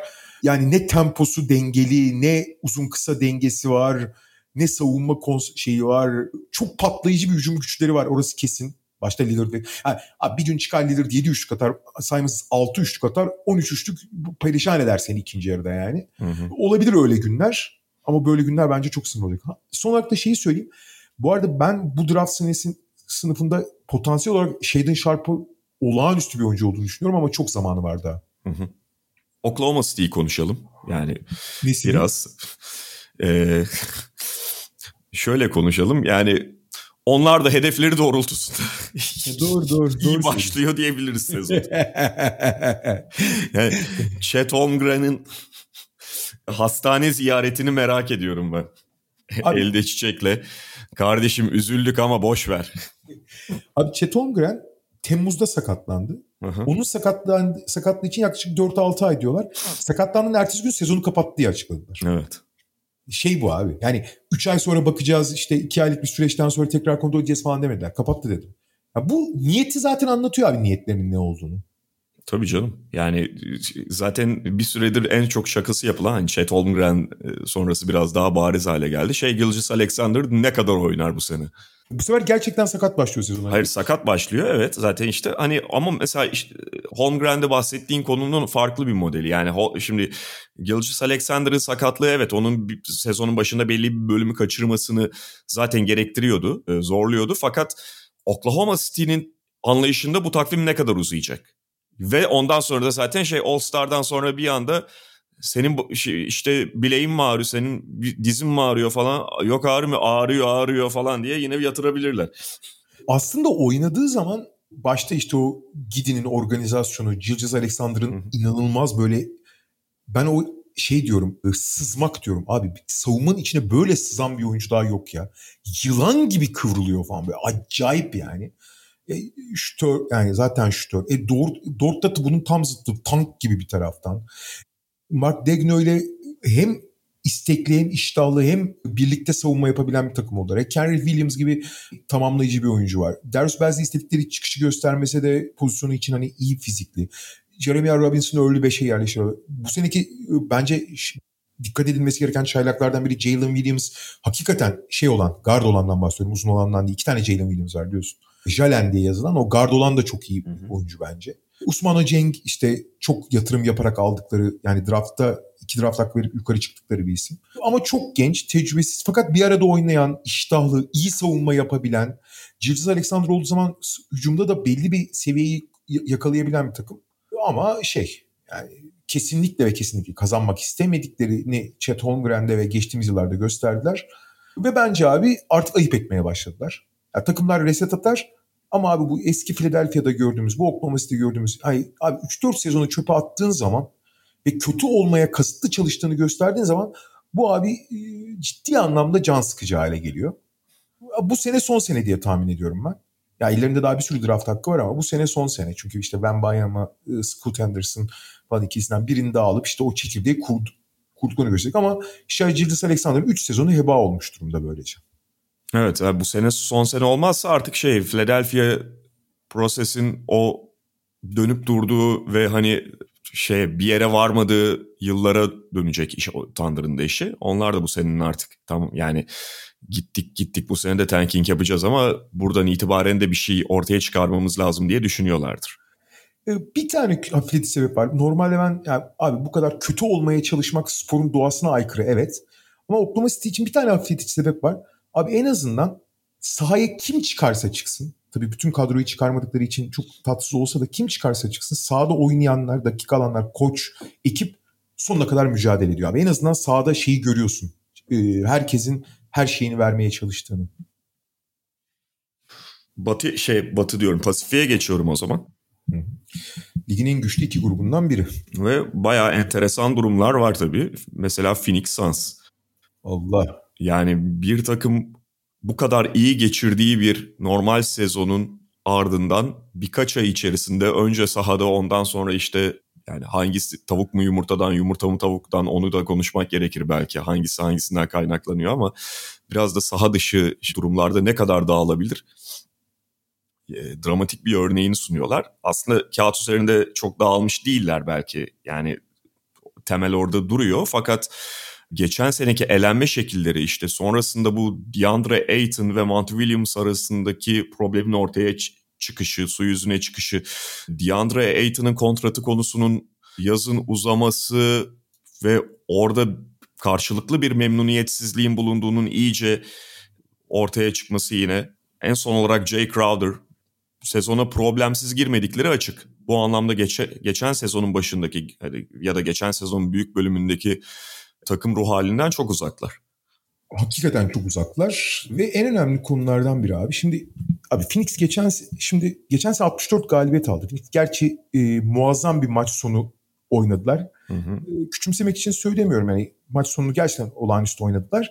Ama abi biraz da şans yanlarında. O maç sonundaki becerin kadar biraz da işlerin yolunda gitmesi lazım. Yani 64 galibiyet aldılar ama 4-5 tane böyle e, biraz ceplerine düştük artık. Ama yine de Abi şu, bu yani 2022'nin 60 60 galibiyeti 10 sene öncesi 68 galibiyeti gibi bir şey. Yani e, olağanüstü bir normal sezon geçirdiler. Gerçekten çok çok iyi maçları da vardı arada. Fakat sezon öyle bitti ki işte Covid salgını çıktı deniyor son maçta falan. Abi o son maçtaki halleri neydi öyle ya? Şimdi abi 4-3 elendiler sonuçta. Elenebilirsin ne olacak? Ama New Orleans serisini ve bu seriyi düşündüğün zaman bazen elenmek kötü izler bırakır. Yani bir sonraki mesela Boston elendi Onları da konuşmuştuk. Bir sonraki sezona daha büyük beklentiyle giriyorsun. Abi Phoenix öyle bir eğlendi ki ne olacak bunların hali? Yani bu bunun altından kalkabilecekler mi bu psikolojik yıkımın dedirtecek bir şekilde eğlendi. Bir. Sonra senin söylediğin gibi işte önce Robert krizi. Hadi o bir çok üst seviye. Takımdan biraz bağımsız çok düşünmemek lazım ama hı hı. ondan sonra takım içi yaşanan sorunlar. DeAndre Ayton'la Monty, yani Monty Williams gibi NBA'deki bir numaralı iletişim ustadını yani e, hakkında bırak olumsuzu çok iyi konuşmayanın bile olmadığı. Olmadığı ve hani herkesle iletişim kurabilen bir adamın DeAndre Ayton gibi biraz içine kapanık, tembelliğe yatkın ve açıkçası sürekli Monty Williams ve Devin Booker'ın iştahları ve yani De, e, Monty Williams'ın telkinleri, Devin Booker'ın kamçılaması sayesinde belli bir seviyede oynayan bir oyuncuyla bütün bağların kopması bana çok endişe verici. Çünkü Ayton şimdi kontratı aldı. Abi eforunu, yani vitesini düşürmeyeceğinin garantisi yok. Herkesin en büyük endişesi o zaten. Ayton çünkü şey değil abi. O sporcu genine çok sahip, o rekabetçilik genine çok sahip bir oyuncu değil. Onun bir şekilde itilmesi lazım. Bazı oyuncular hani pek çok sporcu zaten şey yapma, iyi motive olmayan yani kendi maça vermeyen oyuncuların üst düzeye çıkması çok kolay değil. DeAndre Ayton inanılmaz yetenekli olduğu için orada. Yani belki de NBA'nin en yumuşak dokunuşuna sahip uzunlarından biri. Ama şey değil, bir yırtıcı değil falan böyle hani rahatına biraz düşkün gibi. Abi şimdi istediği kontratı alamadı. Sonra verdiler falan ama işte Monty Williams'la arası bozuktu. İşte şeyde sezon öncesi kampı başlarken sordular. Evet konuştuk 4 aydır konuşmuyorduk dedi. Booker'ın ya Booker belki de modern Kobe hani zihniyet olarak. Hani onun kamçılaması yapan nereye giderler? E bütün bunlar olurken zaten çok geniş olmayan kadroda önemli bir rol sahibi olan Jay Crowder da ben gidiyorum ya bana kontrat vermiyorlar ben gidiyorum istemiyorum dedi hı hı. ve kampa katılmadı. Abi şimdi bu kadro zaten dar. Cameron Johnson bu arada önemli bir aşama kaydetmiş ve Crowder'ın yerini zaten alacaktı zaten. Az kriz oradan çıktı. Jay Crowder ilk beşte yerini kaybetmişti. Hayır Cameron Johnson onu doldurabilir diyeyim. Ama bu Cameron Johnson'ın yerini kim dolduracak eğer Jay Crowder orada kalmak istemiyorsa. Evet. Ve daha da önemli bir şey var abi. Şimdi bütün bu saha dışı krizlerden, geçen sezonun kötü etkisinden sıyrıldılar vesaire diyelim. Ve tekrar hani ligin zirve takımlarından biri başlayacaklar. Çok çok çok çok büyük bir problem var abi. Ben geçen sene de söyledim ya daha doğrusu benim söylemem önemli değil. Herkes görüyordu. Abi bu takımın korkunç bir teknik sorunu var ve rakipler oradan inanılmaz bir şekilde yıpratıyorlar takımı ve bu hani hiçbir takım mükemmel değil. Hı hı. Ama e, Phoenix'in zaafı resmen şey gibi aşil topuğu gibi oraya vurduğun zaman hiçbir şekilde önlem alamıyorlar. Abi takımın topu yere vurabilecek oyuncusu yok. Chris Paul'e baskı yaptığın zaman bunu işte ilk New Orleans gösterdi. Alvarado öyle yaptıktan sonra. Sonra Dallas acayip yaptı. Abi Chris Paul'un elinden topu çıkardığın zaman baskı yaptı. Bir Chris Paul zaten iyice yaşlandı. Bir Chris Paul'u yıpratıyorsun. İki Chris Paul topla karar vermediği zaman topla karar verebilecek oyuncusu yok. Kısmen Booker var. Şimdi Cameron Payne de şeye dönüştüğü için bal kabağına yedekte de yok. Hiç kimse yok abi. Şimdi bu oyuncular çok değerli oyuncular. Tamam DeAndre Ayton belki de yine en önemli hücumcu uzunlarından biri. Cameron Johnson çok iyi nokta şutörü. Michael Bridges inanılmaz komple bir oyuncu. Devin Booker elit skorer. Ama de, kısmen Devin Booker hariç topla karar verebilen oyuncu yok. Chris Paul'e baskı yaptığın zaman 38 yaşına geldi. Fiziksel olarak zaten büyük bir oyuncu değil. Bu takımın acayip eli kolu bağlanıyor abi. Ve sonuçta bir yerde artık o Chris Paul'un yaşında daha fazla hissedeceğiz elbette. Aynen. Ve artık abi rakipler ona göre şey yapacaklar. Topu daha fazla. Yani tamam normal sonu pek yapmıyorlar ama biraz baskı yaptığın zaman çözümü yok takımın yani. Yani ve yani yönetimin de abi bunu görmesine rağmen bunu önlem almaması inanılır gibi değil. Herkes şeyden bahsediyordu. Artık o, o iş olduğu gibiydi. Deniz Schroeder'i alacaklar. Evet, evet. Biliyorsun Oklahoma City'de falan çok iyilerdi Deniz Schroeder'de. Tabii. E, Chris Paul'a. Ve süper de olurdu buraya. Abi sırf Deniz Schroeder değil ki 2-3 tane böyle hani daha alt seviye ama topla oynayabilen oyuncu. Ya Austin Rivers'ları falan niye almıyorsun abi sen buraya? Niye bu kadroyu böyle bırakıyorsun? İnanılır gibi değil ya. Bak bahsettiğim oyuncular Deniz Schroeder, Austin Rivers kimsenin istemediği minimum kontrat alabileceğin oyuncular. Bu takım sahipsiz mi? Ha, inanılır gibi değil abi böyle katkı e, ekleme yapmamaları yani. Evet. Yani bu takım yine belli bir seviyenin üzerinde olacak da geçen seneyi kusursuza yakın geçirdikten sonra işte o onu çok kaybettiler ve çok daha yenilebilir gözüküyorlar. Hani zaten şampiyon falan değildi. Başka problemler ortaya çıkabilir falan fazlasıyla sorunlu bir sor, e, sezon onları bekliyor gibi kendi ölçeklerinde. Aynen. Ve Golden State'e geçelim. Şimdi bir ortada bir kamp arası var. 144 milyon dolar.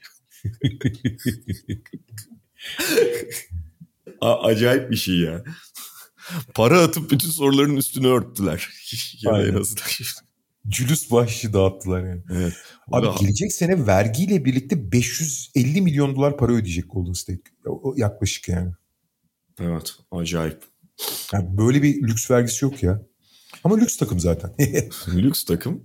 Hani şimdi tabii ki Draymond Green, e, Jordan Poole olayı, yumruk olayı e, birçok şeyin önüne geçti ve onu da ayrıca konuşmak gerekiyor.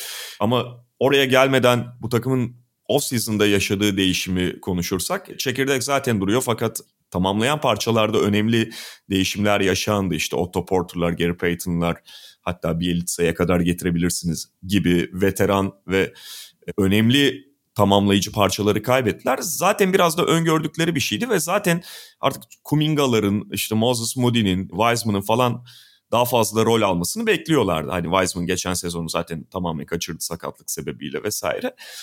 Ve potansiyel bu oyuncularda evet daha yüksek. Ama Golden State gibi yani oyun zekasını, tecrübesini ve o yapıya uyumun önemli olduğu bir takımda da ne kadar Kuminga'nın bilmem ne işte Wiseman'ın bir potansiyeli daha yüksek olsa da takımın o birlikteliğini, ahengini bozabilecek bir şey de olabilir. Bir adaptasyon süreci de olabilir. Ha Golden State bunu umursuyor mu? En azından ilk etapta normal sezon için çok umursadıklarını zannetmiyorum. Yani zaten normal sezonu 5. viteste oynamayacaklar. Zaten geçen sezonu da öyle full bütün sezonu çok iyi oynamadılar. Sonrasında ne kadar düşerek tamamladıklarını falan da biliyoruz. Bunları göğüslemeyi bilen bir takım Golden State. Fakat Draymond Green olayı hani şakasını yaptık kamp arası bilmem ne. Ne kadar kapatmış gibi davransalar da gerçekten kapatıldı mı emin değilim. Ee, yani abi şöyle hani sağda solda hep şey deniyor. Abi böyle şeyler hani hep oluyor. Ee, bu kadar vahşi olması da ama görüntünün çıkması işleri değiştiriyor. Abi görüntünün ortaya çıkması gerçekten işleri değiştiriyor. Şu açıdan değiştiriyor. Abi şimdi kapalı kapılar ardında bir şey olur. Çok hani acımasız bir şeydir ama zamanla işte ben ona hep şey diyorum. İşte volkanik patlama olur ama zamanla lavlarda donuyor. Ama radyoaktif yani dışarıdan gördüğü zaman radyoaktife dönüşüyor hiçbir zaman unutulmuyor abi. Sürekli birileri hatırlatır bunu. Hı hı. Yani yüzüne vuruyor ve yani o ilişki hiçbir zaman kolay kolay tamir olmaz. Çünkü abi şimdi antrenmanda birinin birine saldırması, vurması falan e, bunlar az da olsa olan ve yaygın olarak olan şeyler. Tabii. Yani yakın geçmişte onlarca örneği var işte Nikola Mirotic'in hastanelik olması, Michael Jordan'ın Steve Kerr işte örneğinde vurması falan. Bir, bir sürü var bir de. Bizim duymadığımız da çok vardır eminim. Bazıları itiş kakışta kalır, bazıları bir darbede kalır, bazıları işte güreş yapıp yere düşerler falan. Olur yani. Bir de abi adrenalin yüksek olduğu yerde olur böyle şeyler. Fakat abi kavga etmek bir şey, vurmak başka bir şey. Yani bir tarafın diğerini darp etmesi başka bir şey. Eşit seviyede oyuncuların bunu yapması başka bir şey. Fiziksel olarak çok çok daha büyük bir oyuncunun fiziksel olarak çok daha küçük oyuncu yapması başka bir şey. Hani küçüğü dövmek başka bir şey. Kıdem, abi fizik farkı var. Kıdem farkı var ve artı burada Jordan Poole iterken gelip dünyanın en acımasız darbelerinden birini vuruyorsun. Bu standart bir antrenman kavgasından çok başka bir şey bu yani. Hı hı. Bu yani abi çok basit bir şey. Şeyi gören, yumruğu gören herkesin ortak görüşü oha hayvan oğlu hayvan dedirtiyor yani. yani. Şimdi bu herhangi bir antrenman kavgası değil abi. Çünkü yani şey olur antrenmanda gerilirsen ikisi de böyle yumrukları sıkar birbirinin üstüne yürürler falan araya girilir falan klasik biliyorsun. Bazen vurulur bazen vurulur. Burada kavga yok abi. Burada biri diğerini acayip bir şekilde darp ediyor yani. Ve dediğim gibi kıdem olarak da fizik olarak evet. da çok daha büyük. Saldırı var yani. Saldırı var abi burada. Şimdi ama bir taraftan da sonuçta abi hayat devam ediyor. Draymond Green'in nasıl bir manyak olduğunu herkes biliyor. Lan manyağın teki onunla mı uğraşacaksın? Zaman içinde bu şey yapılabilir. Ne kadar çözülmüyorum ama işler kötü gittiği anda tekrar gündeme gelecek. Evet, evet. Vesaire vesaire. Fakat işin teknik tarafı bunun ne kadar etkileyeceğini göreceğiz. Ha diğer taraftan da şey var yalnız abi. Golden State için e, kendi temsil ettiği bazı şeyleri nasıl geri tepebildiğine göre. Birincisi abi Golden State işte Steve Kerr başta olmak üzere işte adaletten şeyden falan. Abi burada Draymond Green'e ceza vermek hangi adaletten bahsedeceksin? Bundan sonra nasıl bir herkese eşit davrandığını iddia edeceksin? Hı hı. Draymond Green'in yaptığı hareket çok ağır ceza hak ediyordu. Tabii yani sen bunu cezalandırmadığın zaman abi söylediğin herkes eşittir bazıları daha eşittir bazıları da biz baş edemiyoruz kardeşim diyorsun demektir. Bir. İkincisi abi Kerr ve Stephen Curry'nin temsil ettiği bir ne derler benimseyicilik bir ne derler kabul ediş var tamam mı işte Durant geliyor mesela takıma anında içlerini alıp hatta en tepeye en üst role çıkarıyorlar. E geçen sene abi Curry sakatken Jordan Poole çok iyi oynuyordu. Curry abi bak NBA tarihinin en önemli oyuncularından biri. Golden State tarihinin en büyük oyuncusu. Ve abi ben yedekten gelirim diyor. Bunu kaç kişi der abi? Kaç yıldız der yani? Ha böyle bir şey var. Alçak gönüllülük, böyle bir şey kabul etme, bütünleşme var. Güzel. Bunun bütün avantajları var. Stephen Curry'nin saha içinde de hani ne kadar takım arkadaşlarıyla paylaşımcı olduğunu vesaire biliyoruz. Bunlar çok güzel. Ama böyle zamanlarda da işte o zaman daha alfa, daha dizginleri olan bir lider arıyorsun abi. Ve o Curry ve Curry o liderler o tip o insanlar değiller. İşte o zaman Draymond Green'in hareket alanı, Draymond Green'in şeyi alanı çok daha büyüyor ve böyle sonuçlara yol açıyor. Neyse bunları bir tarafa bırakalım. Takımın teknik tarafına dönelim. Sen söyledin abi geçen seneden bazı parçaları kaybettiler bazı parçalar eklendi. Şimdi Golden State'in geçen sezonunu yalnız iyi hatırlamak lazım. Herkes şampiyonluğu hatırladığı için en yakın örnekte oradan örnek. Şimdi orada bir duralım. Golden State'in sezonun ilk iki ayı mükemmeldi hatırlarsın. NBA birincisi evet. diyorlardı. Olağanüstü savunma yapıyorlardı falan. Curry MVP adayıydı ilk çeyreğin. Bir numara oyuncusu. Sonra abi Draymond Green sakatlandı, savunma düştü. Curry kariyerinde hiç olmadığı şekilde 3 ay boyunca kendi standartlarının çok altında şut attı. Feci attı yani. Clay Thompson bu arada 2 senelik aralıktan sonra iyileşti ve hiç adapte olamadı. Onu adapte etmeye çalışırken daha da feciler ve Ocak'tan sezon sonuna kadar bayağı vasattı Golden State. Hı hı.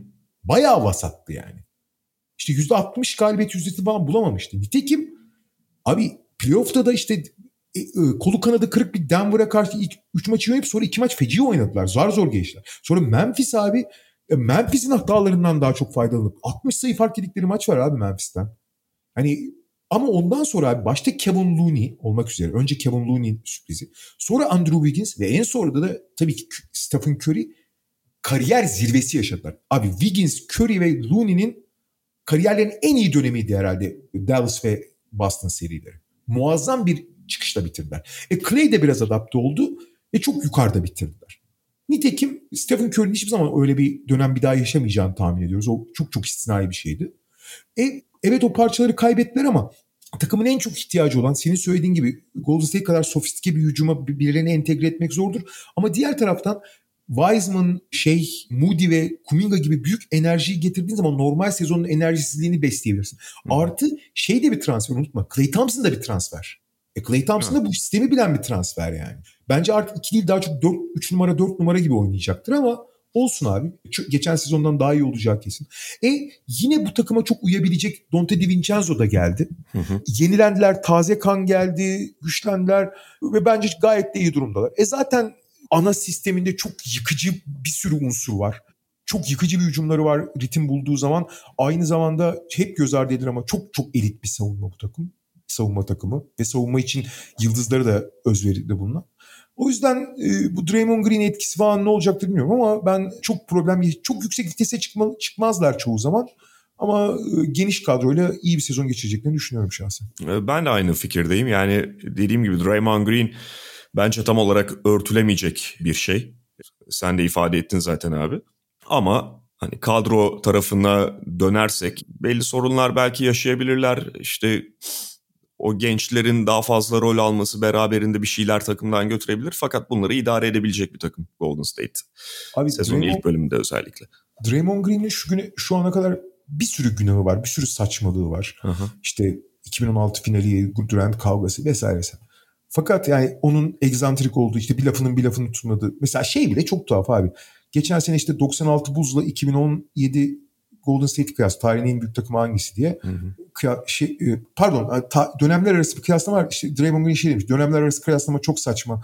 İşte herkes kendi döneminde değerlendirilmeli falan dedi. İki gün sonra bizim 2017 takımı 96 buzdan daha iyi diye kendi podcast yaptı falan.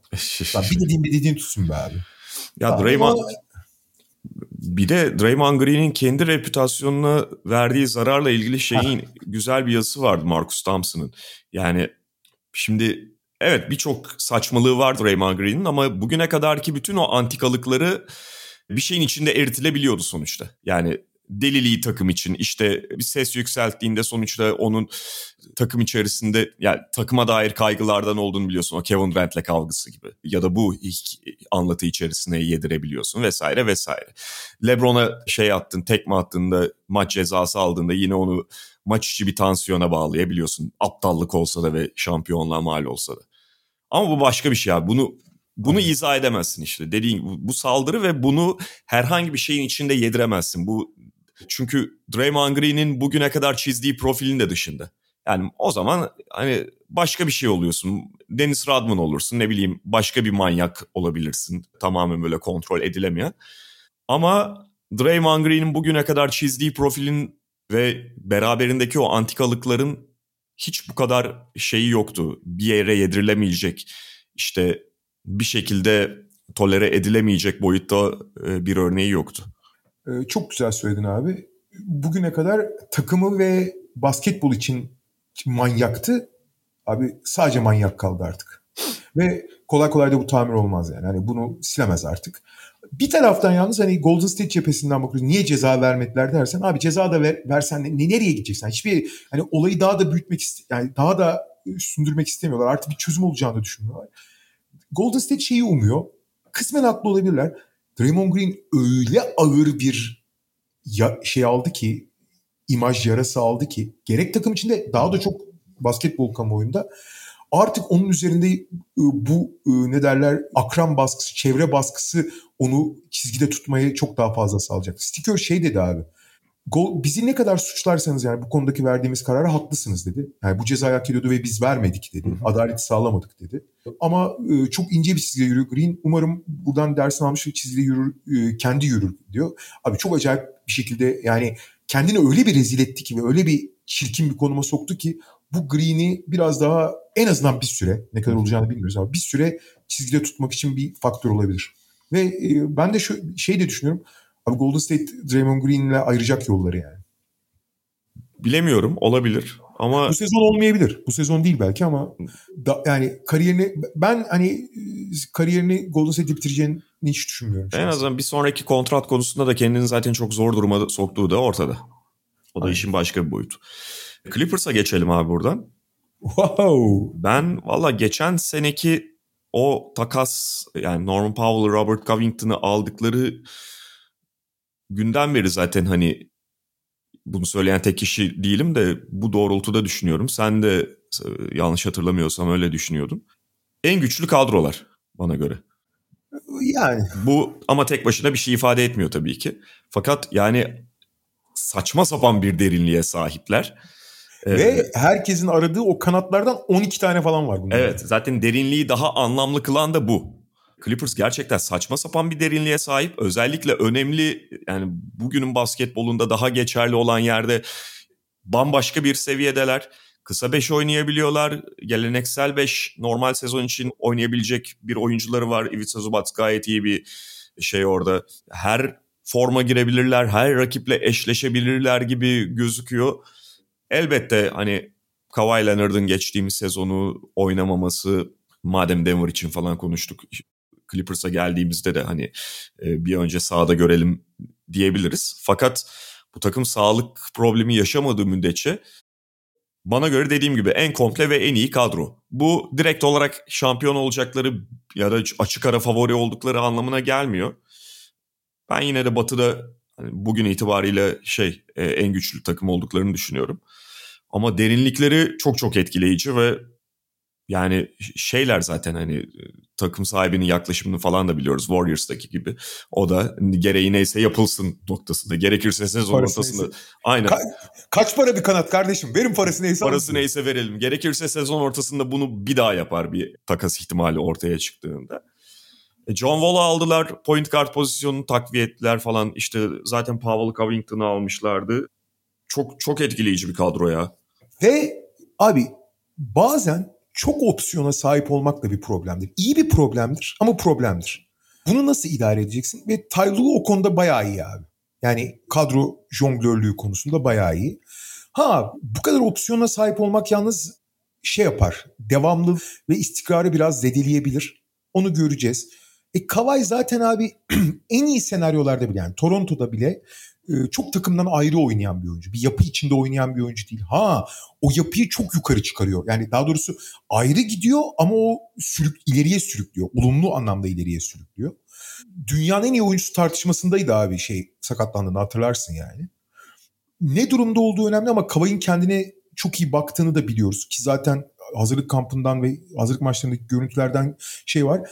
Bu diz bağı diz bağı koptuğu için hani dizi güçlendirmek için üst bacak çalışmak gerekir. Herif Roberto Carlos olmuş oldu. Bacakları gördün mü herifin? Evet. Zaten hani fiziğine oranla NBA'nin en kuvvetli oyuncularından biriydi. Zaten korkunçtur yani kuvveti. Roberto Carlos olmuş zaten. O ne bacak öyle ya.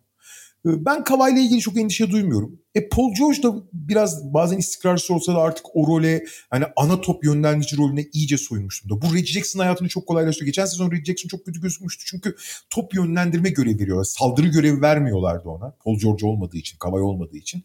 Şimdi o daha ideal bir role kavuştu. Senin söylediğin gibi klasik gibi Vita Zubac'ta da oynayabilir ama asıl onları etkili kılan 5 dışarıda oynayabildikleri işte Marcus Morris'in veya Covington'ın 5 oynadığı 5'ler ki bu Reggie Jackson'a, Kawhi'ya, Paul George'a inanılmaz fırsatlar yaratıyor. Devamlılıkları, istikrarları biraz problem olacaktır. Bu kadar geniş kadro ve kimsenin rolünün yani Kawhi ve Paul George hariç hemen hemen kimsenin rolünün çok net olmadığı bir senaryo. Ee, her zaman bir işte devam ne derler hani alışkanlık yaratmak zorlaşacaktır. Ama tamamen sana koyuyorum. Bu normal sezonda onları biraz çelme takabilir ama e, özellikle playoff için çok çok çok daha iddialı kılıyor. Ama bir taraftan da abi 3 senedir böyleler aslında biraz. Yani bu kadar olmasa da. Ve e, ya biri büyük bir hayal kırıklığı o Bubble'daki Denver serisi. Yani resmen rezil oldular. Hatırlıyorsun başta Paul George olmak üzere. E, e geçen sene sakatlık vakatlık da olsa yani etkisi de olsa ellerinde kaldı. E, bakalım bu sene ne olacak ama ben de katılıyorum. Yani e, en iyi kadro mu biraz tartışmalı ama en potansiyel yani potansiyelinin olağanüstü olduğu da hiç tartışma götürmez yani. Yani şey ya kadro hani en iyi kadro mu evet belki tartışılabilir de ben e, bir hakikaten o kanat derinliği çok etkileyici geldiği için bir de biraz da belki herkesi en iyi haliyle alıyorum. Yani işte Kawhi Leonard'ı yine yüzde yüzüne dönecek ve o etkide oynayacak şeklinde kabul ediyorum. Keza Paul George vesaire. John Wall'u öyle kabul etmiyorum ama John Wall için öyle bir gereklilik yok artık. Ya da bu Clippers için artık öyle bir gereklilik yok.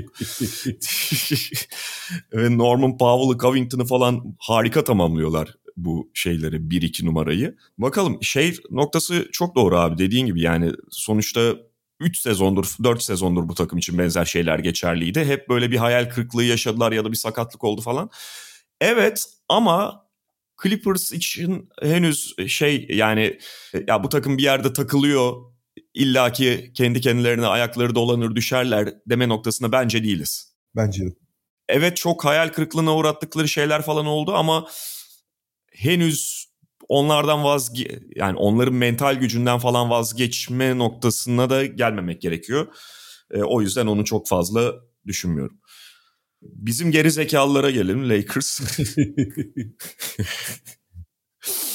ya bir kere hani bir önceki sezonki transfer soytarılığından farklı daha böyle basketbolun gerçekleri falan gözetilerek bir kadro kurulmaya çalışıldığı ortada. Ama evet. ama takımın yani eli kolu da büyük ölçüde bağlı olduğu için ve hani biraz daha böyle geleceği ipotek edip 2027 üstüne koy 2029'u da şeklinde iki draft hakkını da vermek istemediler baş, birini almak için. O anlamda da el kol biraz bağlanmış oldu ve sonuçta ne kadar daha mantıklı transferler yapılmış olsa da o mantık çerçevesindeki transferlerin de bir limiti olduğunu görüyoruz. Çünkü çok fazla esnek, salary cap esnekliği yoktu işte eksepsiyonu falan yoktu Lakers'ın ya da takas şansı yoktu. Dolayısıyla bu takviyeler ne kadar yeterli olacak bu takımı nereye çıkarabilecek bu tartışılır ve sonuçta dönüp dolaşıp zaten şu noktaya geliyor Lakers. Anthony Davis ne kadar sağlıklı kalabilecek? LeBron James ne kadar sağlıklı kalabilecek? Kaç maçı oynayabilecekler? En büyük meselesi bu Lakers'ın. Yani Russell Westbrook'u takımdan atıp atmamak işte bir şekilde takaslayıp takaslamamaktan da öte bir belirleyici Lakers için LeBron ve Anthony Davis'in durumları. Geçen sene abi takımın hiyerarşisindeki yani işte oyuncuları alt alta yazdığın zaman 3. ila 15. oyuncu 15, 17 kişilik kadrolar artık var. 3 ila 17 arası açık ara ligin en kötü takımıydı hı hı. Lakers. Ya buna Oklahoma falan filan dahil yani. Oklahoma işte ne bileyim Orlando falan dahil yani. Bu sene daha iyi değiller bu arada. Belki San Antonio'dan daha iyilerdir ama daha iyi değiller. Fakat senin söylediğinde tamamen katılıyorum. En azından bir LeBron James'in takımı nasıl olur? Lan nasıl olacağını da biliyoruz. Doğru düzgün şütörler topla hani LeBron James'in yarattığı avantajları sonuca dönüştürecek adamlar bulman lazım. Bu yıllardır böyle. Miami'de de böyleydi. Cleveland'da da böyle. Böyle yani biliyorsun ki şampiyon olan takım da böyleydi işte vesaire. Hani çok da zor bir şey değil bunu yapmak. Geçen sene o soytarı takımı nasıl kurdular ki gerçi Westbrook alınması konusunda ben Rob Pelinka'ya çok suç bulmuyorum. Onu LeBron istedi çünkü. Ee, kendi kendine baltaladı LeBron. Ee, ama daha iyi bir noktaya gelmiş durumdalar. İşte yani Patrick Beverly olsun, Dennis Schroeder olsun. İşte biraz belli bir aşama kaydı Austin Reeves olsun, Lonnie Walker olsun. Hatta Troy Brown, Juan Toscano Anderson. Hiç fena değil yani. Hani düşük seviye, şampiyonluk seviyesi değil. Ama en azından mantıklı yani. Giden oyunculardan daha üst düzey oyuncular der misin? Bir tık daha üst düzey diyebilirsin ama çok büyük fark etmez ama daha mantıklı yani bir LeBron'un yanında. Artı yani asıl konu ne? Anthony Davis normal sezonda 5 numara oynamak istemiyor. Ya da o 5 numarayı sürekli oynamak istemiyor. Çünkü fiziksel olarak çok yıpratıcı buluyor. 5 numarayla başlayıp zaman zaman 5'e geçecek. Playoff'ta daha çok 5 oynayacak. Onun yanına da doğru düzgün yani Dwight Howard, Javal McGee'den bile daha mantıklı olabilir. İşte çok önemli bir hücumcu Thomas Bryant ve işte bir çember savunucu Demin Jones'u aldılar. O da iyi, güzel. Juan Tascon Anderson'ı kullanırsın gerekirse falan. E, fena değil yani bu. Fakat bir üst seviyeye çıkmak için daha kaliteli isimler lazım. Ve aslında Lakers bunu yapabilecek durumdaydı. Yani bütün e, raporlar onu söylüyor. Şeyi kabul etmiş Indiana. Buddy Hield ve Miles Turner'a karşılık işte Russell Westbrook artı iki, işte 2027-2029. Lakers bekledi abi. Şimdi bence kasıtlı bekliyorlar. Çünkü bu takası istedikleri zaman yapabilirler. E, Indiana güle oynaya yapar bu takası. Ve Miles Turner'la Buddy Hield ilaç olur bu takıma. Hı hı. Miles Turner, Anthony Davis'in olabilecek en iyi partnerlerinden biri. Çember savunacak, 5 numaralı boşacak ama dışarıdan atabiliyor. Bu hareket alanı bırakacak falan. Muazzam. Buddy Hield da zaten bir sürü eksiği olması var. Müthiş bir nokta şutör. İdeal yani. Hani mükemmel olur. Fakat daha iyisini bulabilir miyiz diye bakıyor Los Angeles Lakers. Çünkü her an abi takım e, bir fırsat çıkabilir bu draft haklarını karşılığında alabilecekleri. İşte Portland her an patlayabilir, Charlotte patlayabilir, her şey olabilir yani. Ya da başka birileri takas ihtimaller ortaya çıkabilir. Ama bu takas olacak bence hiçbir şey olmazsa ve bu takım o zaman işte çok daha derli toplu, çok daha dengeli. Hakikaten hani LeBron James ve Anthony Davis takımı. Ama senin dediğin konu çok önemli. Abi Anthony Davis ile LeBron James takım olacak da Anthony Davis ile LeBron James, Anthony Davis ile LeBron James mi olacak? Onu görelim. evet. Ben... Başta da burada, burada LeBron'la ilgili bence endişeler her ne kadar artıyor olsa da çünkü artık hani NBA tarihinin en fazla dakika oynayan ikinci oyuncusu ta, ya yıllardır taşıdığı yük ortada. Tamam yıkılmaz, kırılmaz robot gibiydi ama abi 3 sezondur sakatlanıyor artık abi. Yaşı ilerledi çünkü. Performansı belki çok düşmedi. Savunmada tembellik ediyor falan ama hücumda çok düşmemiş olsa bile Abi vücut artık kaldırmamaya başladı yani. Anthony Davis'in hiç kaldırmıyordu. Göreceğiz. Anthony Davis yalnız yazı çok iyi geçirmiş. Evet. İşte biraz kilo vermiş. Çok da iyi gözüküyordu sahada. Çok Geçen sene yani kilo verme şeyi zaten niye o kadar aldığını anlamadım ben. Evet abi çok gereksiz almıştı yani. Korkunç şut atıyordu geçen sene. Hakikaten abi %17 ile falan üçlük atıyordu. Hı hı. Yani hiçbir zaman belki Bubble'daki gibi atmayacak ama bu kadar kötü şutör dedi. Abi sonuçta Anthony Davis bu takımın teknik foul atıcısıydı ya. En iyi foul atıcısıydı. %70'lere inmişti abi. Ya bu çok anormal bir durum yani. En azından biraz toparlarsa Anthony Davis hala Anthony Davis sağlıklı kaldığı sürece. Belki hiçbir zaman zirve dönemini yakalayamayacak yaşı ve sakatlıkları itibariyle ama Anthony Davis'sin lan sen. Yani dalga mı geçiyoruz yani? Ve ben o takas yani gerek Buddy Hield, Miles Turner veya başka bir takas olacak olduğu zaman ki olacak bence. Çünkü LeBron James abi kontrat uzattı. LeBron James o garantiyi almasa o kontratı uzatmaz abi. Hı hı. Yani o garanti verilmiş o belli. Yani belli ki şey denmiş yani. Abi istediğimiz zaman Miles Turner'ı Buddy Yıldız'ı alırız ama başka bir şey bekliyoruz denmiş. Yoksa LeBron James niye uzatsın kontratını abi? Böyle orta saçma sapan sayı rekoru için mi oynayacak LeBron James bu yaştan sonra? Gerçi geçen sene biraz yaptı onu ama yani sonuçta... yani yarım sezon yapar onu işte. Evet. Ve ben abi Lakers'ın gerek bu yaptıkları hamlelerle yani senin söylediğin işte tamamlayıcı parça yani bin kısmı bulunması gerekse bu takas sonunda Lakers'ın Davis'in de iyi gözüktüğü senaryoda hiç kötü olmayacağını ama özellikle işin savunma tarafındaki potansiyeliyle başının da biraz belada olduğunu da düşünüyorum. Yani iyi olacaklar ama elit olmak çok kolay olacak özellikle işin savunma tarafında. Şey var tabii yani geçen sezondan bir farklılık da şimdi Frank Vogel açıkçası günah keçisi ilan edildi. Bunu zaten konuştuk biliyoruz ve Lakers'ın yapamadığı her şeyin kabahati tabii ki Frank Vogel'ın değildi. Ama Darwin Ham'in de bu aşamada takıma daha iyi nüfuz edebilecek, daha kendini dinletecek bir koç olduğu ortada. Çünkü Doğru. Frank Vogel ve takım arasındaki bağlar kopmuştu yani Russell Westbrook'tan başlayarak. Bu hani...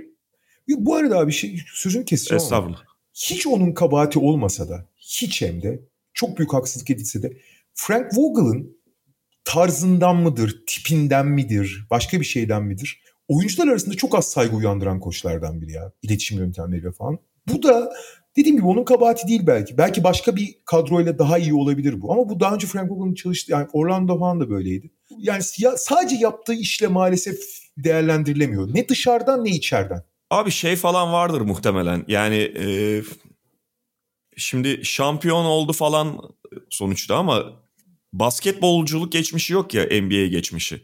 Bir tane bir şey eksik. Beyaz olması bence bir eksiklik NBA oyuncuları arasında. Yani bu çok belki dillendirilen falan bir şey değil ama detay olarak önemli olduğunu düşünüyorum ben. Ve şey yani mesela Eric Spoelstra'nın arkasında en zor dönemde bile kapı gibi duran bir Pat Riley oldu hı hı. malum. Öyle figürler önemli oyuncuyu yememeleri için. Yani yine aynı LeBron örneğinden falan gidelim işte. LeBron'lar yemeye kalkmıştı canım. Riley yedirmedi. Riley yiyeceği zaman önceden Stan Van Gundy yemişti. Daha şey de yemişti ya. Neydi o beyaz? İki kere yedi. İki koç yedi Riley. Kendi yedi yani. Neyi yedi ya? Ya Ondan beyaz saçlı yaşlı o şey ya 2006 döneminde. Neyse canım önemli değil. Takımın iyi takımın iyi olduğu zaman iyi olduğunu gördüğü zaman gelip kendi başına Anladım. Yani.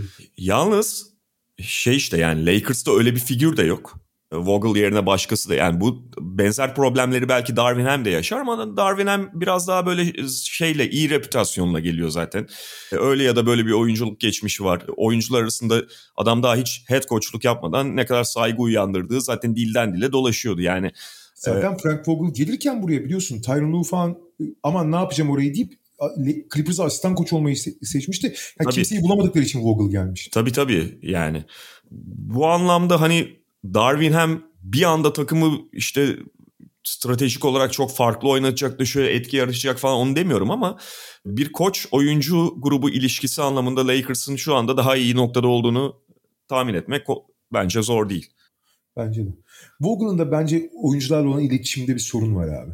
Yani o otoriteyi şeyle vücut diliyle ve söylemleriyle de kuramıyor galiba maalesef. Valla Vogel geçen gün Bill Simmons'ın çok mantıklı bir önerisini gördüm abi. Vogel'ı alıp Celtics'e asistan yapsalar ya şimdi.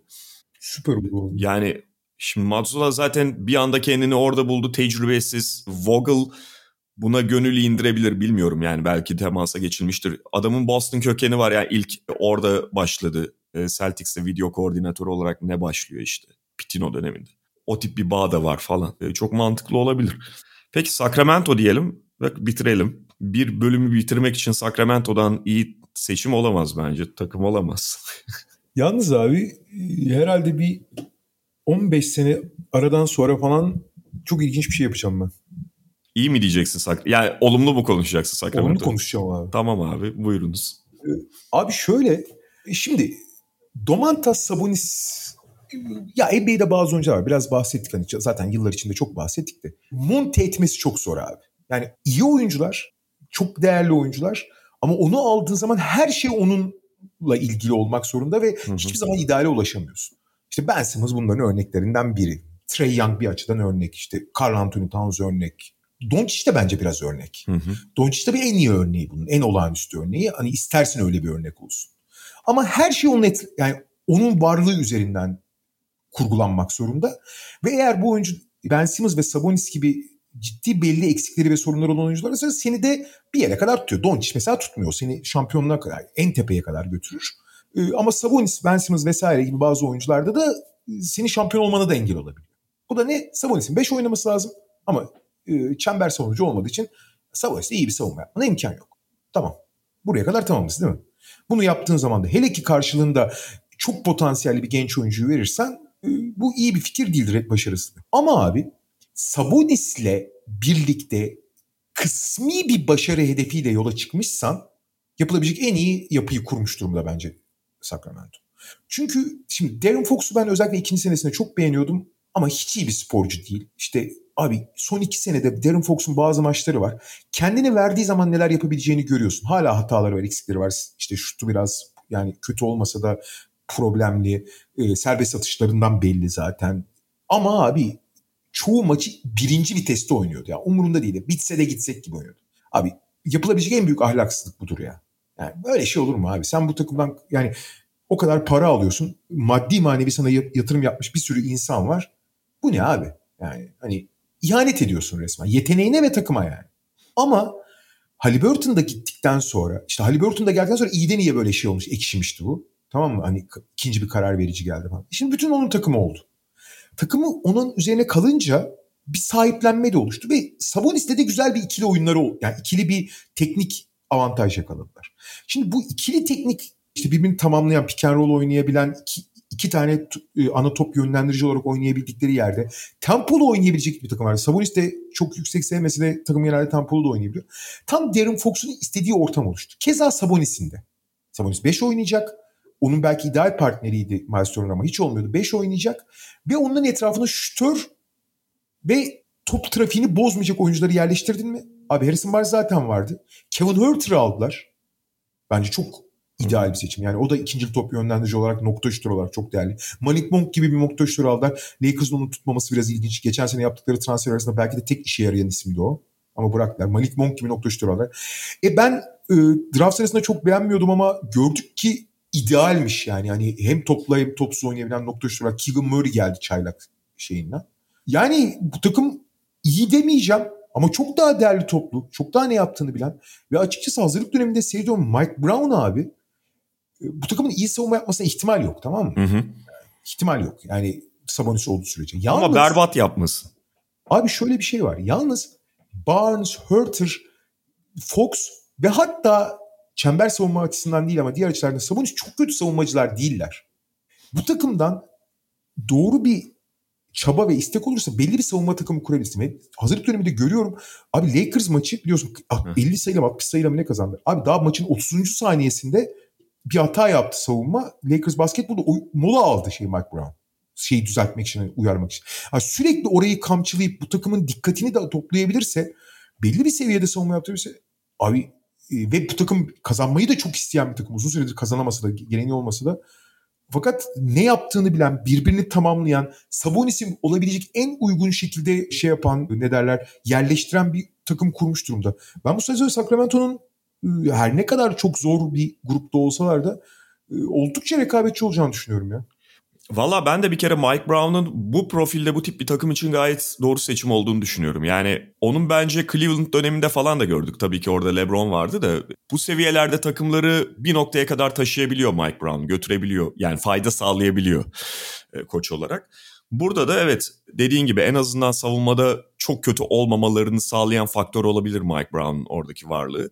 E, kendi de tecrübelendi. Bir şampiyonluk takımı içerisinde yer aldı vesaire. Bunlar değerli şeyler yani savunma malzemesiyle ilgili sana göre daha fazla şüphem var abi Sacramento'nun. Yani sen de hani çok iyi malzeme var ellerinde diye söylemedin. Ee, ama ben teknik olarak yine çok sıkıntı yaşayabileceklerini düşünüyorum. Fakat işte ne kadar makyajlayabilirlerse, ne kadar örtebilirlerse. Çünkü hücum şey hakikaten çok yakıcı olabilir. Ve şey onları bir noktaya kadar hücum atacak zaten. Atmasını bekleyebiliriz. İşte ne kadar bu beşleri karıştıracağını falan da görmek lazım Mike Brown'un. Çünkü ya, Sabo, Sabonis'i dörde çektiğinde beş, başka problemler ortaya çıkıyor. Beş kaldığında başka problemler ortaya çıkıyor. İşte De'Aaron Fox'ı sürekli olarak şutörlerle donatabilecek misin? E, Davion Mitchell'a ne kadar süre vereceksin? Rolünü ne kadar arttırabileceksin? Richard Holmes'un oradaki şeyini ne, ne kadar kurabileceksin? Sabonis'le ne kadar onları ayırabileceksin? Böyle problemler var ama ben de yani en azından ofansif olarak bir kere çok şey ciddi takviye yaptıklarını ve tehlikeli hale geldiklerini düşünüyorum. Aynen aynen. Ben bayağı rekabetçi olacaklarını düşünüyorum ya. Yani sonuçta play-in gibi bir şey varken, format varken zaten ve aşağıda şey diyelim onlara yastık takımlar da varken çok düşülmesine kötü düşülmesini engelleyecek. Abi şey İlla ki resmin içinde kalırlar. Houston, Oklahoma City, Utah, San Antonio. Bu dördü tamamen zaten 20 galibiyetin hı hı. zor geçecekler. Yani 30'u bulamayacaklar. Abi zaten 10 takım play'ine gidiyor. 4 takım aşağıda. Abi yukarıdan birileri tökezlediği anda Sacramento uğrayacak ki bence bazılarından da daha iyi durumda. Mesela Portland'dan kesin daha iyi durumdalar bence. Bence de öyle. Ben de Portland. Mesela yukarıda birileri sakatlık problemi sorun morun yaşarsa falan hani 19 oralara çıkabilir. Yani Lakers'da mesela işlerin çok kötü gitme ihtimal var. Davis'ten şuna falan bir şey olursa falan. Her şey olabilir yani. Evet yukarıda gerçekten çok daha güçlü takımlar var. Bir ama hepsine kök söktürür Sacramento. Hiçbirine e, şey yapma. Hani direkt maça başladığı gibi maçı kaybedecek durumda değiller artık bence. Evet. Ve yani çok iştahlı oldukları için o takımların kendini çok zorlamadığı günde yenebilirler. Artı zaten hani play'in potasındalar şu anda. Şey önemli abi ben o yüzden biraz yastık takım dedim. Yani bu aşağıdaki işte Oklahoma City'si, Houston'ı, San Antonio'su. Şimdi Sacramento hep bu, bu tip takımlara, bu takımların ismi değişiyordu da hep bu tip takımlara çok maç bırakan, çok kaybeden ve işte playoff yarışı içerisindeyken ya da içinde olmayı umarken oradan yara alan bir takım. Ya NBA normal sezonunun tabii ki farklı dinamikleri var. Bazen rakipten öte seyahat yoğunluğu, yorgunluk işte vesaire bunlar sizin rakibiniz ya da önünüzdeki engel haline geliyor ama bu sene artık bu özellikle batıda çünkü bunlarla çok daha fazla maç oynayacaklar. Bunlara maç bırakmamak fazla. Burada, burada fazla cepten düşürmemek Sacramento için kritik. Ve işte bu takımla onu sağlayabilirler. Mike Brown o açıdan iyi yani. Evet. yani takımı istim üstünde tutma açısından. Ve takımın görece yani geniş demeyeceğim ama görece alternatifli bir kadro olması da bu açıdan avantaj. Bakalım abi. Peki kapatalım artık. iki saatlik bıktırıcı Galiba, bir iz, dinleyenin kulağını kanatacak bir podcast kaydı oluşturduk. Üç parça da dinlesinler abi. Evet. Bu arada podcast tarihinin en uzun programı olmuş olabilir bu. Bence daha uzunları vardı abi. Yani Bugünlük bu kadar diyoruz. Mediamarkt'ın sunduğu podcast'te artık bir sonraki bölümde sezonu açmış ve basketbol maçlarını konuşuyor olacağız. Tekrar görüşmek üzere. Hoşçakalın. Hoşçakalın. Mediamarkt Podcast'i sundu.